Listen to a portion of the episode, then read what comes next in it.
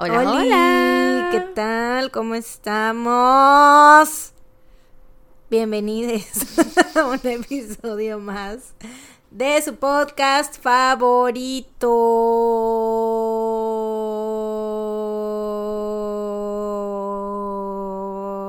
¡No se las de casa! ¡Tun, tun, tun! ¿Qué tal? ¿Qué tal? Oye, me he dado cuenta que últimamente no hemos dicho el yo soy Mariana y yo soy Sara. I was about to say that cuando dijiste el qué tal. Te lo jurito. Te lo, lo jurititito. Yo soy Sara. Yo soy Mariana. Díganos si pueden distinguir nuestras voces, porque ay, según claro yo, güey, sí. Es que hay gente que dice que no, pero según yo tenemos voces súper diferentes. Muy diferentes, claro. Pero there's people que dicen que no. Güey, como el otro día estaba, ¿qué episodio fue? Fue el antepasado, creo, o el anterior al... Bueno, uno de los últimos episodios. Lo escuché y no reconocí mi voz. Dije, esa es mi voz. Así se, se me ve el cabello de atrás. Se me escuchaba la voz súper diferente a como, según yo, normalmente se me escucha la voz. Mm. O sea, y sí me escucho la voz seguido, porque, pues, edito también el podcast, ¿no? Mm-hmm. Pero ese día... Ese en particular... Ese episodio, no me acuerdo cuál fue, pero fue de los últimos. Dije, what the fuck is going on here on this day? Qué raro. Sí, muy raro. Entonces... Yo soy Sara. Por si no sabían. Hola, yo soy Sara. Eh, hola, ¿qué tal, nenas y nenes? Se levanta los lentes. Hola, nena. ¿Cómo nenas estás? No, ya. Uy, la palabra nene me da mucha risa. Nene. O sea, nena, no, pero nene. Nene, nene me da mucha risa, güey. A mí me recuerda a Edna nene. Moda también, ¿es por eso? Edna Moda la dice, ¿no? No, no sé si me recuerda a Edna Moda, pero me da, me da risa de todos modos. Te recuerda algo creo que, que te sí hace reír. Creo que yo sí no me fijo en el pasado, de... nene. Me nene. distrae del futuro. Una chingadera así dice. Icónica. Es que aparte Edna la Moda. Voz de la Edna Moda es bien cagada, güey. Buenísima. Pero sí. Icono de la Soy moda. Soy yo, de hecho. No sabía que ese había sido tu primer trabajo como actriz de doblaje. Pequeña, lentes... No, se inspiraron en... Ah, ok, ok, ok. Para dibujar a Edna Moda.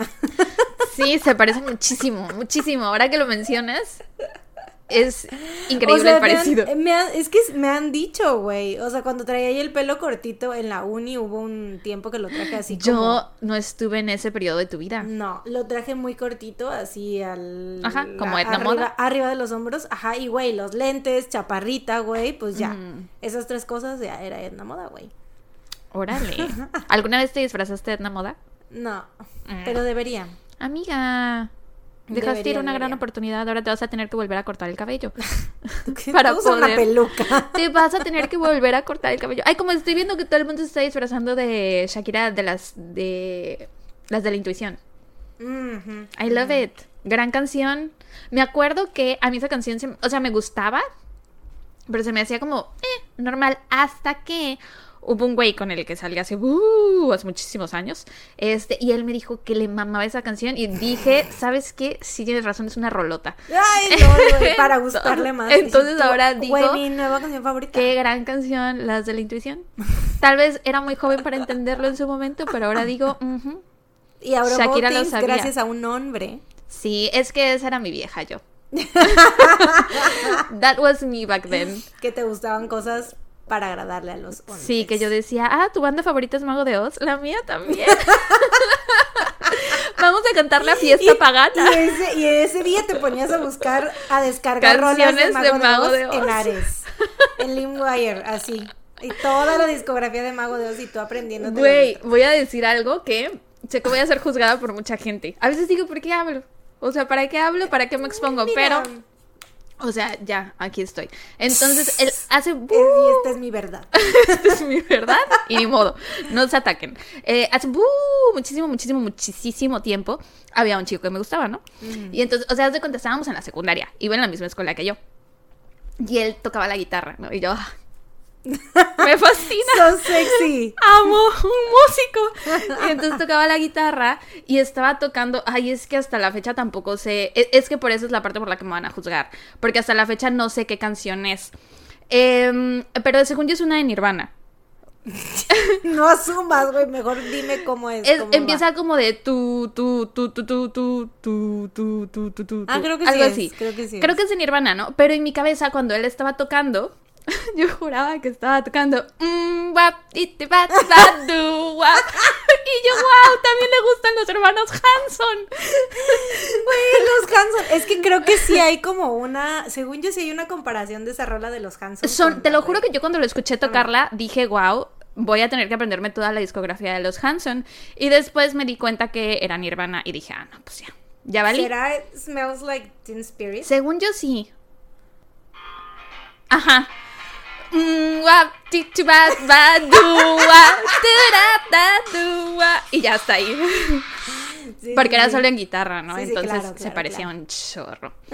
Pero bueno, lol, güey. Ya suficiente. ¡Ay, Hanson! ¡Qué padrísimo! ¿Tú qué locuras has hecho por amor, Mariana? Híjole. Algo que, le, que te gustaría compartir con la clase. Está bien también si no quieres. Pues justo un dato feliz que eliminamos hace... ¿No te acuerdas? Una recomendación feliz que eliminé, que te dije, güey, elimínala del episodio porque qué oso. Recomendé algo, ese tipo de cosas. Es que no sé, siento que a veces una... Yo, yo no lo hago tanto como de que forzarme a que me guste, sino que es más como de, ay, pues le gusta, lo apoyo, ¿no? Pero ya luego... Looking back, o sea, es como de, ay, ¿por qué veía eso? Uh-huh. Y luego decía yo, ay, creo que lo estoy disfrutando, creo que es algo... Te engañabas que yo... a ti mismo. Sí, güey, sí, güey, era como de, creo que lo estoy disfrutando, creo que me gusta, ¿no? Y ya luego te das cuenta que, o sea, ya cuando ya, es, o sea, eh, salí de esa Ajá. relación, ya no lo veía yo, entonces dije, ay, güey, no, pues no, porque no me gustaba. En tu tiempo libre no lo ves, ¿no? no. O sea, cuando no estás con esa persona Ajá, no lo ves. O sea, no es como algo que me haya dejado que yo diga, ay, ya lo veo ahora, siempre. No, güey. Solo era por Oy, no. la relación con el sujeto. Sí. Sí, güey, sí, sí, sí. Güey, pues yo, por este mismo sujeto del... Mmm, guap, chitpa, por él me sé toda la discografía de Mago de Oz. Bueno, no toda, no toda, pero sí I tried my no, best wey, o sea, por este, aprenderme la discografía de Mago de Oz. Ese ejemplo no era un ejemplo así nada más, ahí al ahí se va. O sea, no, serio, o sea, era, Mago o sea, es parte de la persona que soy. Pues es que mucha gente le tira hate a Mago de Oz, pero... La tiene raritas chidas, güey, sí, tiene o sea, raritas chidas. Que tres, sí. que... La neta, yo sí, yo sí lo canto en, en el... Si lo ponen en el bar. Vamos a hacer una peda de dos, tú y yo. De Mago de Oz. Ven, cantas, bellas, siete, siete, siete, son para ti. Ponemos B T S y Mago de Oz. Los gustos que nos unen. La madre, güey. Los, solo esos, güey. Solo esos son los únicos, son los que coincidimos. Lol, güey, qué risa. Pero bueno. En fin. Fíjate, ¿cómo estás? Tengo calor. Acalorada, ¿y tú? Eh, cansada. Mm. Pero harta, de pie. Harta ya. Ya quiero que terminemos de grabar. Hoy es uno de esos días, güey. One of those days. It's one of those days, güey. Que ya quiero terminar la semana laboral. Y ya quiero. Ay, no, ya. Ya estoy harta de veras. Ya, ya, ya, ya, ya. Ya. Ya, ya, ya. Ya, ya, ya, ya, ya. Ya, ya. No sabes el trabajo que me costó escoger un caso, güey. Vi como ochenta videos. Ay, de es horrible cuando eso pasa. Eso me pasó esta eso semana. Eso pasa, perdón. Sí, es horrible. Sí, me pasó esta semana y, güey, o sea, de que veía uno y no, otro no, otro no, y no, y no. Y este que, que voy a hacer no lo iba yo a hacer tampoco. O sea, lo tenía yo en mi lista, pero como es mucha información, dije yo, ay, no. No. Oh. Pero pues ya. Mira, se logró. A duras penas. Pido un aplauso para el amor. ¡Qué amiga! No, sí, felicidades. Es difícil cuando tenemos semanas así, en las que no tenemos ganas. Ay, sí. Pero aún así lo hacemos. Uh-huh. Entonces, así es. Felicitaciones. Fighting. Sí. Gracias. Oye, y tenemos un plan emocionante. Ah, no, no es este Ay, fin de sí. semana. No, no es este es fin de semana. Es para el siguiente. Próximo. Ah, pff, se cancela. No, ¡Ah! Pero si es cuando ellos lo escuchen. Sí. ¿Sí? El fin de semana de cuando ellos escuchen, nosotras vamos a tener un plan emocionante ese fin de semana. Porque esto sale el miércoles, am I right? Ah, sí, esto sale el miércoles veinticinco. Ese fin de semana tenemos un plan emocionante. Sí, este fin tenemos eh, un eh, eh, eh, eh, eh, eh, plan que nos emociona mucho a las dos. Porque, Uy, ¿qué? No hice mi lista, ¿tú sí? Yo sí, claro. Uh. O sea, tú tienes tiempo, güey, todavía falta semana y media. Ya sé, pero es que te dije que lo dijéramos aquí en el podcast. Pero, ah, pues ya no se puede porque ya no Bueno, pues ya ni modo. Pero todavía para la próxima vez que grabemos no habrá pasado para nosotras todavía, ¿no? ¿O sí? No, no habrá pasado aún. Ajá, entonces pues lo podemos decir. True, it's este, true. En esa semana. Pero bueno, sí, vamos a tener un Halloween tuntuntun, este, que aparte para nuestros amixes personales de la categoría de Patreon de diez dólares, vamos a tener una videollamada especial de Halloween, uh-huh. Así que ya saben, únanse al Patreon y oigan, también este es un atento llamado a toda la comunidad de tuntuncites, por favor, compren merch, porque, ya, o sea, vaya, hemos tenido tan poquitos pedidos que, o sea, en la preventa tuvimos más o menos. Uh-huh. Pero en ahorita, güey, ni, ni una mosca, güey. Ni una, como tres nada más. Entonces sí digo, chale, ¿qué está pasando? Oigan, se van a ir, se van, se van, ¿eh? Se termina se la, el mes y ya no regresa nuestra colección sí, de una sea, prenda. Solo de este mes de octubre tienen, son los últimos días, de hecho, ahorita ya esa es la, la última semana y cacho. Para que eh, nos compren esa merch que está disponible compren, ahorita. Compren, Tenemos compren, disponibles, compren. Son tres diseños de playeras, dos sudaderas, que esas son exclusivas para nuestros Patreons V I P, nuestros amixes personales. Y ¿qué más tenemos? Dos diseños de tote bags también. Entonces ya es la última oportunidad para hacerse de estos... Última oportunidad. De estos productos, así es. Muy padres. Muy padres, muy bonitos. Muy padres. Entonces, bueno, tenemos nuestra convivencia con los tuntuncites amixes personales. Uh-huh. Y ese mismo día... Sí, ah, sí, a eso iba. Sí, sí, sí. Este, sí, todo sale bien. Mariana y yo vamos a tener como, a lo mejor una pijamada... Sin la parte de dormir en la misma casa. No, yo creo que ¿Puede sí. ser? Yo creo que sí, porque los este nuestros amixes personales votaron que a las cuatro de la tarde Ajá. la reunión, entonces pues probablemente termine, no sé, entre cinco y seis, uh-huh. y pues pues ya para esa hora, o sea, pues ya mejor me quedo a dormir, güey, porque pues ah, sí bueno, es, sí. yo creo que es, va a ser poquito tiempo, ¿no? Sí. Entonces, bueno, entonces pues, vamos a ver películas de miedo. Uh-huh. Estamos muy emocionadas. Sí, sí, sí. Muy, y vamos muy a comprar cosas de comer. No sabemos todavía bien qué. No nos hemos puesto de acuerdo. Que bueno, igual cada quien compra lo suyo, Ajá, ¿no? Sí. Ya lo hemos hecho antes. Pero estamos muy emocionadas porque vamos a comer chucherías. Sí, estoy muy emocionada. Siento que es como... Eh, la vez que hicimos lo de Stranger Things. Sí, yo también. Yo Esa también. La tengo bien grabada en mi memoria. Creo que fue un evento canónico para mí, fíjate. Es core memory. Creo que sí, ¿eh? Creo que fue una core memory. ¿Y sabes qué? Yo creo... también porque me hizo daño la puta hamburguesa, güey. Yo creo que es porque subí una historia a Instagram. Ah, y ya mira. No suelo subir historias a Instagram. Y ese día subí que estábamos viendo Stranger Things. Mm-hmm. Entonces siempre recuerdo la foto de la tele de mi sala con las luces en rojo de que estábamos mm-hmm. viendo Stranger Things. Oh. Evento canónico. Evento canónico, sin duda. Pero va a ser la primera vez que te quedes a dormir con Chato en la casa. ¿Y ¡Uy! Sí, sí es cierto. A la puta madre, güey. Pero todos duermen, adentro, o sea, tú encierras a sí, tus todos bestias conmigo. Contigo, ¿no? Ah, sí, bueno, todos duermen okay, conmigo en el cuarto. I'm good, I'm good. Estoy bien, estoy bien. Ay, Chato es hermoso para dormir, de verdad. Pero bueno. Tú te lo pierdes. No, tú pero bueno. te lo pierdes. Ay, pues no sé, güey. Luego, o sea, bueno... Mira, si ya soporté a la nana literal boxeándome. Nana, nana es más pesadita. Ah, pues el Chato no. Lo, I can handle it, güey. Sí. I can handle it. Si ya soporté. Es que cuando Mariana se queda dormida en la casa, o sea, mi casa es chiquita, entonces literal está la sala, un pasillo, el baño y mi cuarto. Uh-huh. Entonces no hay manera. Mariana duerme en el sofá de la sala, entonces si yo salgo de mi cuarto y dejo salir a los perros, no hay manera de que no vayan a molestar a Mariana mientras ella está acostada en el sofá, ¿no? Entonces luego ya sigue dormida y pues mis perros van y la olfatean y no hay problema hasta que Nana se para en dos patas y empieza a pegarle en la cara y en el cuerpo con sus patas, así de, oye, ya párate, hazme caso, no sé qué. Se mama, güey, sí. O sea, porque literal es una boxeadora, es, literalmente. Es literal boxea, she's a boxer. Wey. O sea, literalmente she's a boxer de que, o sea, me agarra putazos, güey. Entonces la despiertan. Y pues me despierta de una manera muy violenta. Y pues obviamente no es muy agradable que digamos, ¿verdad? Pero no hay forma de, de detenerlo. I'm so sorry. O sea, me, luego Lazariza sí me escribe y me dice así de que, oye, ya estás despierta porque ya voy a salir. Pero luego, pues, cuando estoy despierta, pues no hay pedo. Ajá. Pero cuando no estoy sí, despierta, pues, obviamente. Pues de todos modos me voy a tener que despertar en ese momento. Ni y ya. modo.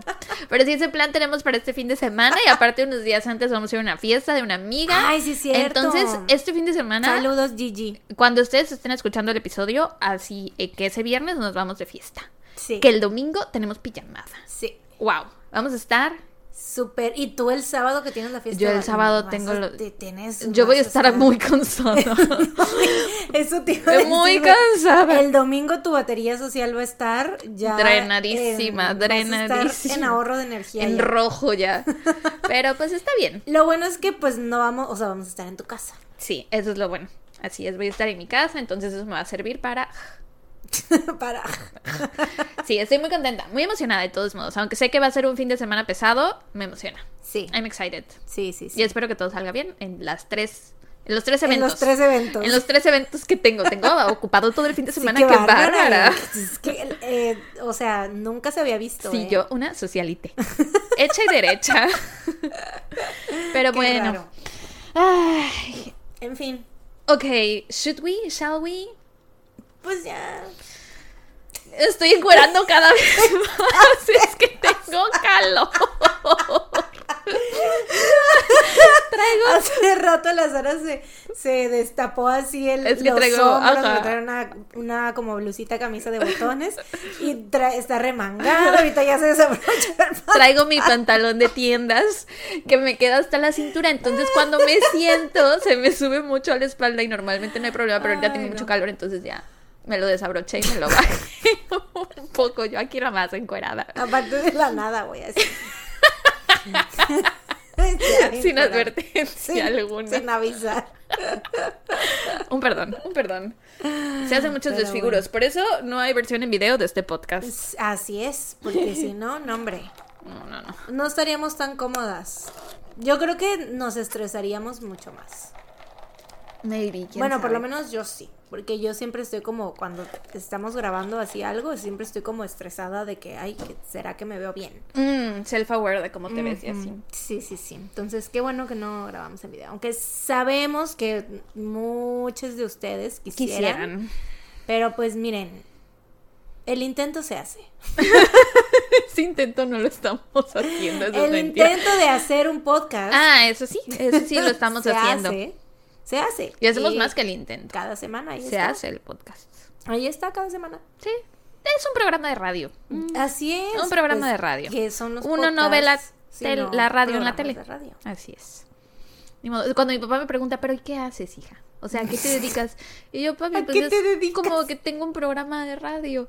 Ay, no, el otro día me dijo, oye, porque mi papá es fan de Luisito Comunica. Fan, fan, fan, fan. fan. Amo. Todo el tiempo me habla de Luisito Comunica y sabías que es de Puebla y sabías que no sé qué, que bla, bla, bla. Lo que sea de Luisito Comunica, lo sé por él. Amo. Y entonces, el otro día me estaba diciendo así de, sí, es rico, ¿eh? Es mucho dinero. Tiene mucho dinero.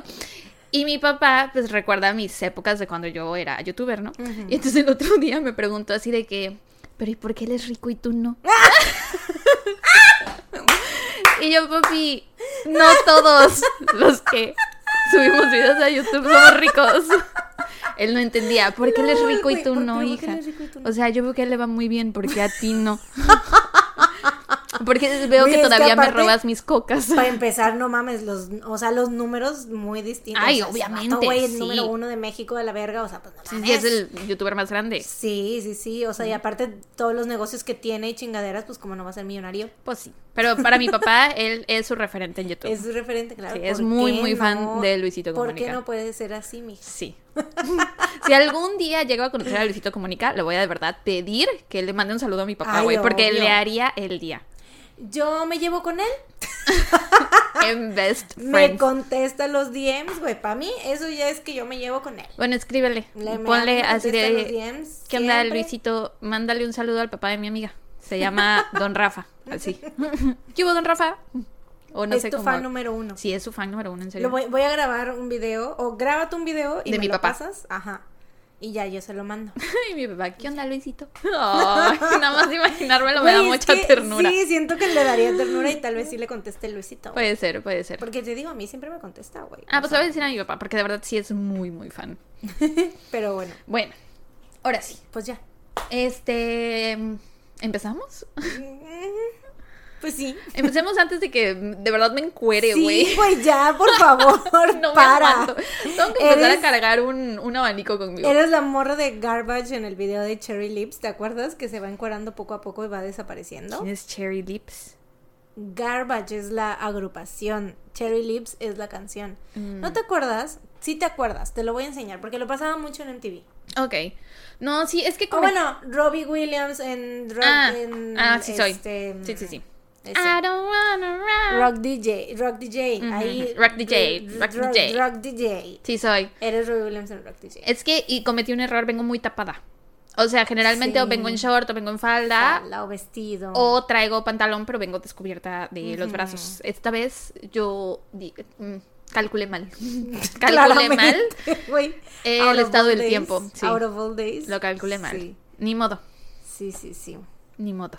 Pero bueno, ya empieza, güey. Sí, sí. Ah, ¿que empiezo yo? Pues dime, yo estoy espero... esperando que empieces tú. Y yo, pues ya empieza, Mariana. Y como no empezabas, yo seguía, hable ya. Pues la semana pasada empecé yo, güey. Tienes toda la razón, empiezo yo. Tienes toda la razón. Un perdón, tontoncites. Este, entonces, esta semana me toca empezar a mí. Uh-huh. Y hoy les traigo un caso de supervivencia. Muy bonito. Sí, amamos los casos de supervivencia. Y aparte está corto, entonces... Mm, muy bien. Sí. Me quito las pulseras y los anillos porque si no hago ruido. Entonces, hoy les voy a hablar sobre eh, la historia de supervivencia de Jeannette Tamayo. Has hecho muchos casos de supervivencia últimamente. I know, son mis favoritos. Sí. Eh. Son mis favoritos porque no tienen un final tan horrible. Uh-huh. Entonces me hacen sentir... más o menos bien. Uh-huh. Eh, bueno, Jeannette Tamayo fue secuestrada a los nueve años y somehow logró escapar de su secuestrador. Tenía mm. nueve años, estaba bien chiquita. Entonces, todo comenzó el seis de junio del dos mil tres. Ese día parecía ser un día tranquilo como cualquier otro en San José, California. Jeannette Tamayo, de nueve años de edad, acababa de bajarse del autobús escolar y se dirigía a su casa, caminando. Jeannette vivía con su mamá, Rosalie, y su hermano mayor, Paul, que tenía quince años. Entonces, al llegar a la casa, se dio cuenta que el mosquitero que tenían en la puerta estaba ligeramente abierto. Mm. Y en ese momento no le dio mucha importancia. O sea, tenía nueve años, ¿no? Qué chingados iba a estar pensando de que, ay, seguramente alguien se metió a mi casa, ¿no? Entonces, simplemente pensó, ay, pues, a lo mejor mi mamá salió temprano de trabajar y regresó a la casa y no cerró bien, ¿no? Así que sin sospechar nada, entró a la casa y se fue directamente a su habitación. Y ahí fue cuando se dio cuenta que algo andaba mal, porque la ventana de su cuarto estaba rota y había cristales rotos regados por todo el piso. Al ver esto, Jeannette salió de su habitación y corrió hacia el teléfono para llamarle a su mamá, pero alguien había cortado el cable, entonces mm. no podía llamar. ¡Ta madre! Y antes de que pudiera procesar lo que estaba pasando, escuchó que tocaban a la puerta. Entonces se asomó para ver quién era y vio que era un hombre que no conocía. Ahora, esta era una puerta corrediza, como que un ventanal, uh-huh. ¿no? Entonces Jeannette le abrió la puerta de mala gana para preguntarle qué quería, quién buscaba, a ver qué quería, pero el tipo le empezó a hacer preguntas, así de, ¿y quién está en la casa? ¿Están tus papás? Uh-huh. ¿Estás sola? Y como que empezó a fijarse hacia adentro de la casa como para ver y husmear, uh-huh. y eso a Jeannette le dio muy mala espina. La hizo sentir muy incómoda eh, y empezó lentamente a cerrar la puerta. Pero el tipo metió la mano mm. y abrió la puerta, agarró a Jeannette y la llevó a la habitación de su hermano, donde la arrojó sobre la cama, le quitó los pantalones y la violó. Ay, no. Sí. Nueve años tenía, güey. Era mm. una bebé. Qué horror. Luego la esposó y le ató las piernas y se la llevó cargando hasta su coche, que estaba... Que güey, uno dice, o sea, porque en los casos de, su, de sobrevivientes siempre es como de, bueno, si sí hay un silver lining, pero también es como de, güey, o sea, qué cosa, tener ¿no? que vivir sí. con todo eso. Qué y horrible. Desde tan chiquita. Sí, güey. O sea, los poquitos años que le tocaron como sin el trauma. Uh-huh. Está feo. Sí, qué horror. Bueno, el tipo se la llevó cargando hasta su coche, que estaba estacionado en el garage. Que, o sea, güey, el vato claramente había entrado antes a la casa. Aparte de que les había roto la ventana, uh-huh, y el mosquitero estaba abierto, había metido su coche al garage. Y ah. era un garage con portón. O sea, y lo había cerrado y toda la cosa. O sea, sí, hasta cómodo se puso el uh-huh. cabrón. Entonces, se la lleva cargando hasta el garage y la pone en el asiento trasero. Algunas fuentes dicen que la metió como en una caja, mm. pero no estoy segura si eso sea verdad. Pero bueno, la cosa es que él se sentó en el asiento del conductor. El portón del garage estaba cerrado, pero era de esos automáticos. Entonces empezó a abrirlo mientras él estaba sentado en el asiento del conductor, y apenas lo había levantado unos cuantos centímetros del piso cuando otro coche se detuvo justo enfrente del portón. Mm. Y desde adentro Jeannette pudo distinguir que era el coche de su mamá. Mm. Y cuando la puerta del garage se levantó un poquito más, Paul, el hermano de Jeannette, entró. O sea, habían llegado la mamá y el hermano juntos, ¿no? El hermano entró y Jeannette enseguida le gritó que corriera, que escapara, que se salvara, pero Paul se dio cuenta de lo que estaba pasando y no le hizo caso a su hermana y decidió enfrentarse al hombre. ¿Cuántos años tenía Paul? quince. Mm. quince o dieciséis, según yo quince. Sí, makes sense. Uh-huh. En ese momento, el hombre se bajó del coche y empezó a caminar hacia Paul, quien agarró un destornillador y corrió al ataque. Pero el hombre inmediatamente lo desarmó y comenzó a golpearlo en la cara una y otra y otra vez. Chale. Y todo esto mientras Jeannette estaba en el coche viendo, sí, mientras todo pasaba, ¿no? Sin poder hacer algo para ayudar a su hermano ni nada. Uh-huh. Luego el hombre arrastró a Paul hacia el interior de la casa y al entrar se topó cara a cara con Rosalie, la con la mamá. Y la mamá empezó a luchar con él. O sea, de verdad los dos, tanto la mamá como el hermano, uh-huh, fue así de que no te vas a llevar a, a la niña, ¿no? Uh-huh. Entonces empezaron a luchar y logró separarlo de su hijo. Eh, y entonces Paul corrió hacia el mueble de la cocina y sacó un sartén como para atacar al tipo, darle un golpe en la cabeza o algo así, intentando ayudar a su mamá. Pero nuevamente el hombre lo, lo desarmó y usó el sartén para golpear a Rosalie hasta que ella cayó al suelo. Jeannette, que seguía... Sí, güey. Neta, qué frustrante. Porque de por sí de ser... O sea, es horrible que secuestren a una niña, pero que eh, hayan estado ahí, que hayan... O sea, porque obviamente la culpa de decir... No pude tú, defenderla. Ajá, exacto, de no pudimos contra él, ¿no? Güey, y hay este entrevistas de la mamá y del hermano, sobre todo de la mamá, donde, o sea, se pone a llorar. Ya pasaron, sí, claro, diez, quince años de esto y la señora no puede, del dolor de saber que en ese momento no pudo defender a su hija. Sí. Y debe ser súper, súper feo. Pero bueno, Jeannette, que seguía dentro del coche en el garage, pudo escuchar los gritos de su mamá hasta que de pronto cesaron y todo se quedó en silencio, y eventualmente vio al hombre regresar al garage con la cara cubierta de sangre. El tipo se subió al coche y Jeannette le preguntó: ¿los mataste? Y el tipo se empezó a reír. Y en ese momento Pinche ella viejo. se soltó a llorar porque creyó que, sí, su familia se había muerto, ¿no? Y que nunca, sí, más los volvería a ver. ¡Ay, pinche viejo! Ya sé, güey. Aparte era una niña de nueve años. Sí, nueve güey. años. Pero justo antes de que doblaran en la esquina, Jeannette logró darse la vuelta y dio un último vistazo a su casa. Y ahí fue que vio que su mamá y su hermano estaban corriendo tras del coche. Entonces, no, bueno, vio que seguían con vida, eh, y eso le dio un poco de esperanza y uh-huh. consuelo, sí, en ese ganas momento, también, ¿no? De, pues, sobrevivir. Sí, ¿no? Aunque dice que su mamá estaba demasiado cubierta de sangre, o sea, que ni siquiera la reconocía, uh-huh. pero por lo menos estaba viva, ¿no? Uh-huh. Ay, aparte iban corriendo, corriendo, iban, corriendo, iban corriendo, iban corriendo detrás del coche y los dos iban gritando: alguien llame a la policía, ayúdenos, que uh-huh. no sé qué. Y el hermano traía la pierna lastimada, casi no podía correr, muy feo. Ay, qué horror. Y bueno, apenas el coche pasó la esquina, Jeannette empezó a gritarle a los conductores que pasaban por ahí, que la ayudaran. Como estaba amarrada, bueno, esposada y amarrada, eh, iba golpeando su hombro contra la ventana como para hacer ruido, intentando llamar su atención, pero obviamente el tipo eh, se dio cuenta de que estaba haciendo esto y enseguida agarró el destornillador y la atacó. Y después de recibir dos golpes, eh, Jeannette se alejó de su alcance. Ella dice que recuerda deslizarse hacia abajo en el coche. O sea, yo entiendo que se acostó como en el piso. Uh-huh. Y ahí se quedó viendo hacia el techo del coche, este, pensando que no iba a salir viva de esa. O sea, ella decía, aquí me voy a morir. Uh-huh. Mientras tanto, las autoridades ya se encontraban en casa de Jeannette. Rosalie estaba tratando de explicarle a los detectives y oficiales todo lo que había pasado, pero estaba herida y su condición empeoraba minuto a minuto, y su estado de pánico no ayudaba. Obviamente estaba muy, muy nerviosa, sí, ¿no? Eh, y, o sea, para este punto ya habían llegado las ambulancias y paramédicos, pero Rosalie no quería irse con ellos. O sea, tenía que ir al hospital porque estaba muy herida, uh-huh. pero no quería ir porque quería quedarse en la casa, ayudando en lo que pudiera, por si Jeannette llamaba, uh-huh. por cualquier cosa, ¿no? Así que los paramédicos la tuvieron que subir a una camilla a la fuerza y llevársela a la fuerza al hospital. Eh, y también se llevaron a Paul, que te digo que estaba lastimado de una pierna. Uh-huh. Ninguno de los dos tenían heridas fatales, por suerte. La policía tenía información... También qué bueno eso, porque sí los pudo haber matado ahí, güey. Sí, o sea, imagínate los golpes con los sartenes. Sí. Eso está muy heavy. Eh, la policía apenas tenía información con la que trabajar. Sus únicos testigos se los habían llevado al hospital, y lo único que les quedaba era la escena del crimen.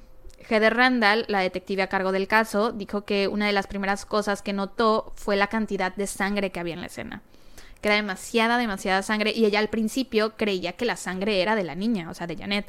Entonces dice que empezó a preguntarse así de, chale, ¿será que sí logremos traerla con vida a la casa? Porque aparte... por cómo se encontró la escena, aparte de la cantidad de sangre, se veía que había sido una, un secuestrador muy violento. Uh-huh. Entonces, ya fuera por la cantidad de sangre que ella creía que, le, que Jeannette había perdido en la escena, o por qué le podría hacer este tipo a Jeannette mientras la tenía, uh-huh. si era una persona tan violenta, ¿no? Sí, porque he fucking sent two people to the hospital. O sí, sea, de que literalmente... y él solo contra dos personas. Sí, y el hermano de Jeannette no era un niño, sí, no, quince o sea, años. Era un adolescente, sí. y una mujer adulta, o sea, no es como que cualquier cosa. Sí, de hecho ahora no lo había procesado así, pero ahora que lo mencionas sí está muy impresionante que haya podido contra los dos. Yo por eso te dije, o sea, cuando me... por eso te pregunté la edad del, uh-huh. del niño, porque, o sea, dije, igual... o sea, si su hermano, o sea, de, cuando dijiste que se puso a pelear con él, dije yo, ay, pero ¿qué le va a hacer un, sí, tenía un once, niño? Ajá, si estaba más chiquito, trece, pero ya cuando me dijiste así. Que era adolescente, sí, dije, ah, no, pues sí, pues sí. Sí, entonces sí, este tipo debía estar muy, muy loco. Pues sí, era muy violento, claramente. Sí. Pero bueno, el equipo forense examinó la escena y tomaron muestras, mientras que un equipo de sabuesos comenzó la búsqueda. Pero esto no los llevó muy lejos porque ni Jeannette ni su atacante habían resultado heridos durante el ataque. Entonces no había nada que seguir. Y lo que les hizo el paro en este caso fue una cámara de seguridad en la entrada de la casa de uno de los vecinos.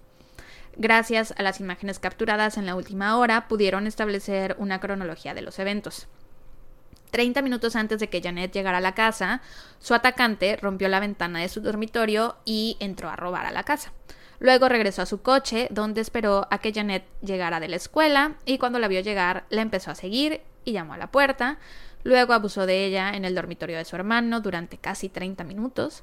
Después se dirigieron al garage y fue que Rosalie y Paul llegaron a casa. Y en la última parte de la grabación se puede ver cómo los dos van corriendo uh-huh. y gritando eh, ayuda, ¿no? Y hay un momento en el que el coche del atacante quedó justo frente a la cámara. Mm. Pero el video era demasiado borroso. Mm. No se distinguían las placas, no se le veía la cara, no nada. Y en el estado de California, para poder emitir una alerta Amber, a huevo necesitas o las placas, o el nombre completo, o el teléfono del perpetrador. De lo contrario, no puedes emitir una, una alerta Amber. Chale. Uh-huh. No sé si todavía sea así, pero en ese momento así era. Chale, güey, pero pues, o sea, ahí están los testigos y la Uno niña. Pensaría que lo más importante para lanzar una alerta Amber es la que, foto de la niña y la, sí, el nombre wey, de la niña, ¿no? Que no está, que se la llevaron, o sea, el testimonio. Que hay gente buscándola, ajá. Sí, güey. Pero pues en el estado mamada? de California sí era. Qué pendejado. Entonces no podían emitir una alerta Amber por Jeannette. Pero la detective Randall decidió hablar con los medios con la esperanza de que tal vez la población eh, haría correr la voz sobre su desaparición, y también empezaron a volar helicópteros con bocinas que gritaban su nombre, dieron muchísimas conferencias de prensa y repartieron volantes con su rostro por toda la ciudad. O sea, verdaderamente sí hicieron todo lo que pudieron para que la gente supiera que Jeannette Tamayo estaba desaparecida. Uh-huh. Y bueno, de vuelta a Jeannette, a lo largo del camino... en lo que el tipo manejaba, ella, como hemos eh, visto en otros casos, iba tomando notas mentales uh-huh. de dónde daba vuelta, dónde hacía stop, cosas así, uh-huh. con la esperanza de poder encontrar el camino a casa si alguna vez se escapaba. Eventualmente, el coche se detuvo dentro del garage de una gran casa blanca, Eh, cabe mencionar que el viaje de su casa a esta Casa Blanca fue muy corto, o sea que no uh-huh. debía estar muy lejos de casa de Jeannette. Uh-huh. Pero bueno, el tipo la cargó y la metió a la casa, subió las escaleras hasta el segundo piso y la llevó a una pequeña habitación con una televisión, una ventanita, una cama y un baño.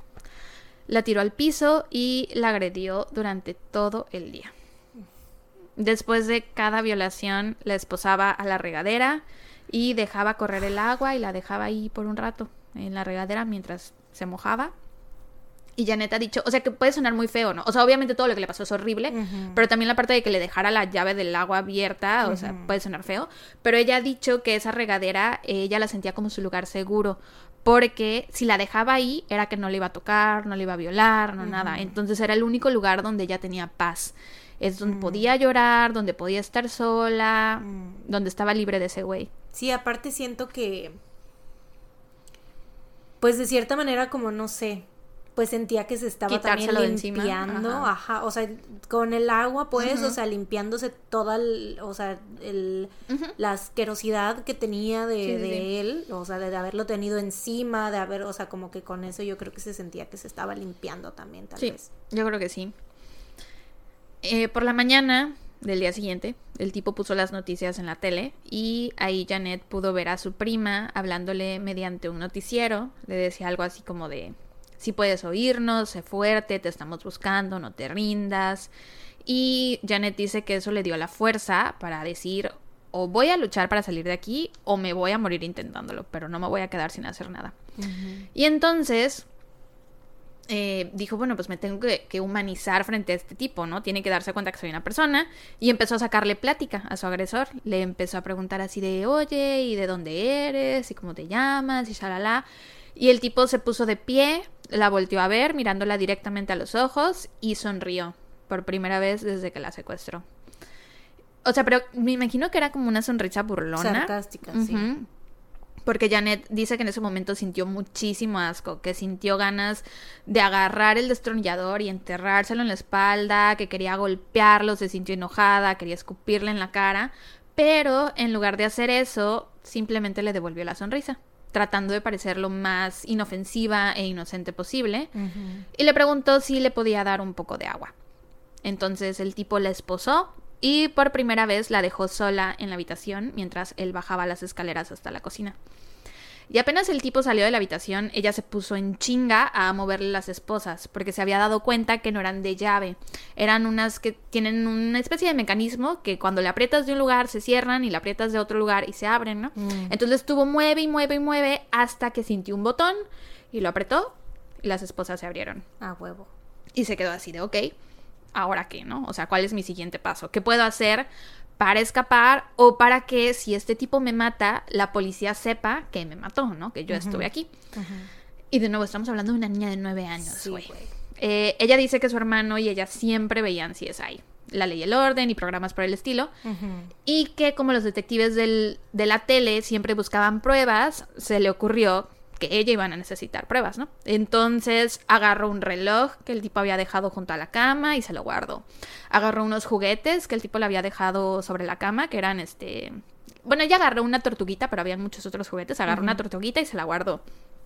Y corrió al baño por su ropa interior porque había visto en C S I que los detectives usaban la ropa interior de las víctimas en caso de agresión sexual. Uh-huh.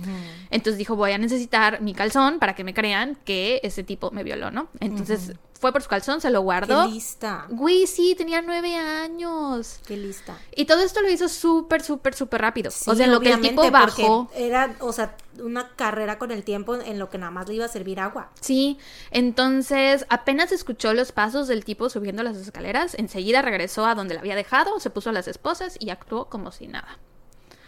Al día siguiente, bueno, y ella dice que cuando el tipo regresó, que ella se quedó pensando así de que no me toque ahorita porque sí, tengo cosas, cosas guardadas en mí, ¿no? Supongo que no la tocó en ese momento porque no se dio cuenta. Uh-huh. Eh, al día siguiente, Jeannette dice que ya se sentía numbed, o sea, como adormecida, adormecida a las sí. violaciones. Sí, sí, sí. Eh, lo único que tenía en mente era así de que tengo que salir de aquí, ¿no? Tengo que salir de aquí, tengo que buscar la forma de hacerlo. Y su plan de humanizarse con este tipo le estaba funcionando. O sea, porque ya le había dicho, ay, no, pues es que soy asmática y necesito medicina y me llamo tal y voy a tal lado y shalá, shalá. ¿Y si era asmática? Sí. No, no es cierto, no, no, no es cierto. No, no era asmática. No era asmática, ok. Sí, no, hablo tres idiomas, ¿no sabías? Español, inglés, inglés español, y... puras mamadas. Sí. Soy fluida. Hablo muy bien esos tres. Bueno, no era asmática. No. Pero el tipo como que ya empezaba a confiar en ella y le preguntó así de, oye, ¿tienes hambre? Y ella le dijo que sí. Y entonces le dio su celular, güey. Le dio su celular y le dijo, ah, pues toma, pide una pizza. ¿Mm? Sí. Y pues ella llama a la pizzería, que era un Little Caesars, y tenía que dar el número de teléfono del güey, ¿no? Porque te piden, ah, me da un número de teléfono para contactarla en cualquier cosa, ¿no? Entonces el tipo le da su número de teléfono a Jeannette y Jeannette se lo repite a los de la pizzería. Luego los de la pizzería le dicen, ¿cuál es tu dirección? El tipo le da su dirección a Jeannette y Jeannette se lo repite a los de la pizzería. Y obviamente se lo aprendió memorizó. de memoria claro. Esas dos cosas, güey, porque decía, si algún día logro salir de aquí, voy a necesitar esta información para que atrapen a este güey, ¿no? Uh-huh. Que no entiendo por qué hizo esto. O sea, neta, qué vato tan pendejo. Pues no, yo creo que él estaba muy sentía, seguro de que no iba a escapar es, la exacto, niña. Exacto, sentía que nunca se iba a escapar ella de ahí. Sí, pero... porque la vio chiquita, inocente, uh-huh. La vio que incluso ya estaba, o sea, pues haciendo esta plática con él, que ya, o, o sea, yo creo que él en su cabeza retorcida era como un, esta niña ya se va a acostumbrar a quedarse aquí. Ajá, sí. O sea, ya es ella, es ella rindiéndose para quedarse a vivir aquí conmigo y ya nunca va a salir. Sí, porque hemos visto en otros casos que hacen este tipo de cosas, de que las dejan hablar con extraños o tener comunicación con el... avanzado. Exacto, ya cuando ya llevan meses o años ahí atrapadas. Sí. O sea, neta, esto que hizo el vato me sorprendió muchísimo. Sí, yo creo que en su cabeza pendeja eso fue lo que él pensó, así como de que ya esta niña... Y, y por eso igual él le soltó la risilla sarcástica. Ajá. De que, ay, pobrecita, ¿no? Sí, así. Yo creo que sí. Pinche pendejo. Eventualmente la pizza llegó y el ay, tipo... se me antojó una pizza, güey. Y era de Little Caesars. Oh, ¿te gustan, no? Ay, sí, me encanta la pizza. No, no, no. A mí no me gusta, a mí me encanta. Quiero. Bueno, bueno, la pizza llegó y el tipo salió a recibirla. Y cuando regresó, de nuevo traía una sonrisa en su rostro. Dejó la pizza en el piso y encima de la caja había un volante de persona desaparecida con la cara de ella. ¡Ay, pinche pendejo, güey! Sí, güey. Y le dijo, me tengo que deshacer de ti esta noche. Mm. Y después de eso salió de la habitación. O sea, o sea su... la avisó todavía. Sí. Y también, o sea, obviamente Jeannette ya sabía que le estaban buscando porque lo habían visto sí, juntos en noticias. La televisión, ¿no? Pero que... ¿para qué ponerle el flyer, güey? Uh-huh. Bueno, por descarado, pendejo, idiota. Todo eso que dices es verdad. Es un estúpido. Pero bueno, después de eso salió de la habitación, Jeannette tiró la pizza y empezó a agarrar todas las cosas que pudo como evidencia y las metió dentro de la caja de pizza y la escondió debajo de la cama. Cuando el tipo regresó, agarró una almohada y empezó a asfixiarla con ella. Jeannette intentó empujar su cara contra un costado, pero el hombre era demasiado fuerte y ya cuando ella sentía que no podía más, o sea, de que ya me voy a morir, tuvo un último disparo de adrenalina y logró deslizar su rostro hacia un lado para tomar como un último, una uh-huh. última inhalación. Y como a los cinco segundos el tipo le quitó la almohada de la cara y le preguntó si se quería bañar. Y ella le dijo que sí. Que esto pedo? se me hace súper cruel. Se me hace súper cruel esto sí, de que te voy a matar, de... pero no sabes cuándo. Y te estoy Ajá. matando, pero ya no. Ajá. Y de pronto soy bueno y de pronto soy malo. Se sí, me hace horrible. Mamada. Pero bueno, ella le dijo que sí. Y al salir se aseguró de que... O sea, al salir del, de la regadera, se aseguró de que la evidencia que había recolectado eh, siguiera en sus bolsas. De pronto escuchó que alguien tocaba la puerta. Y obviamente en ese momento quiso gritar y pedir ayuda. Pero el tipo le brincó encima y le cubrió la boca con sus manos, hasta que dejaron de tocar.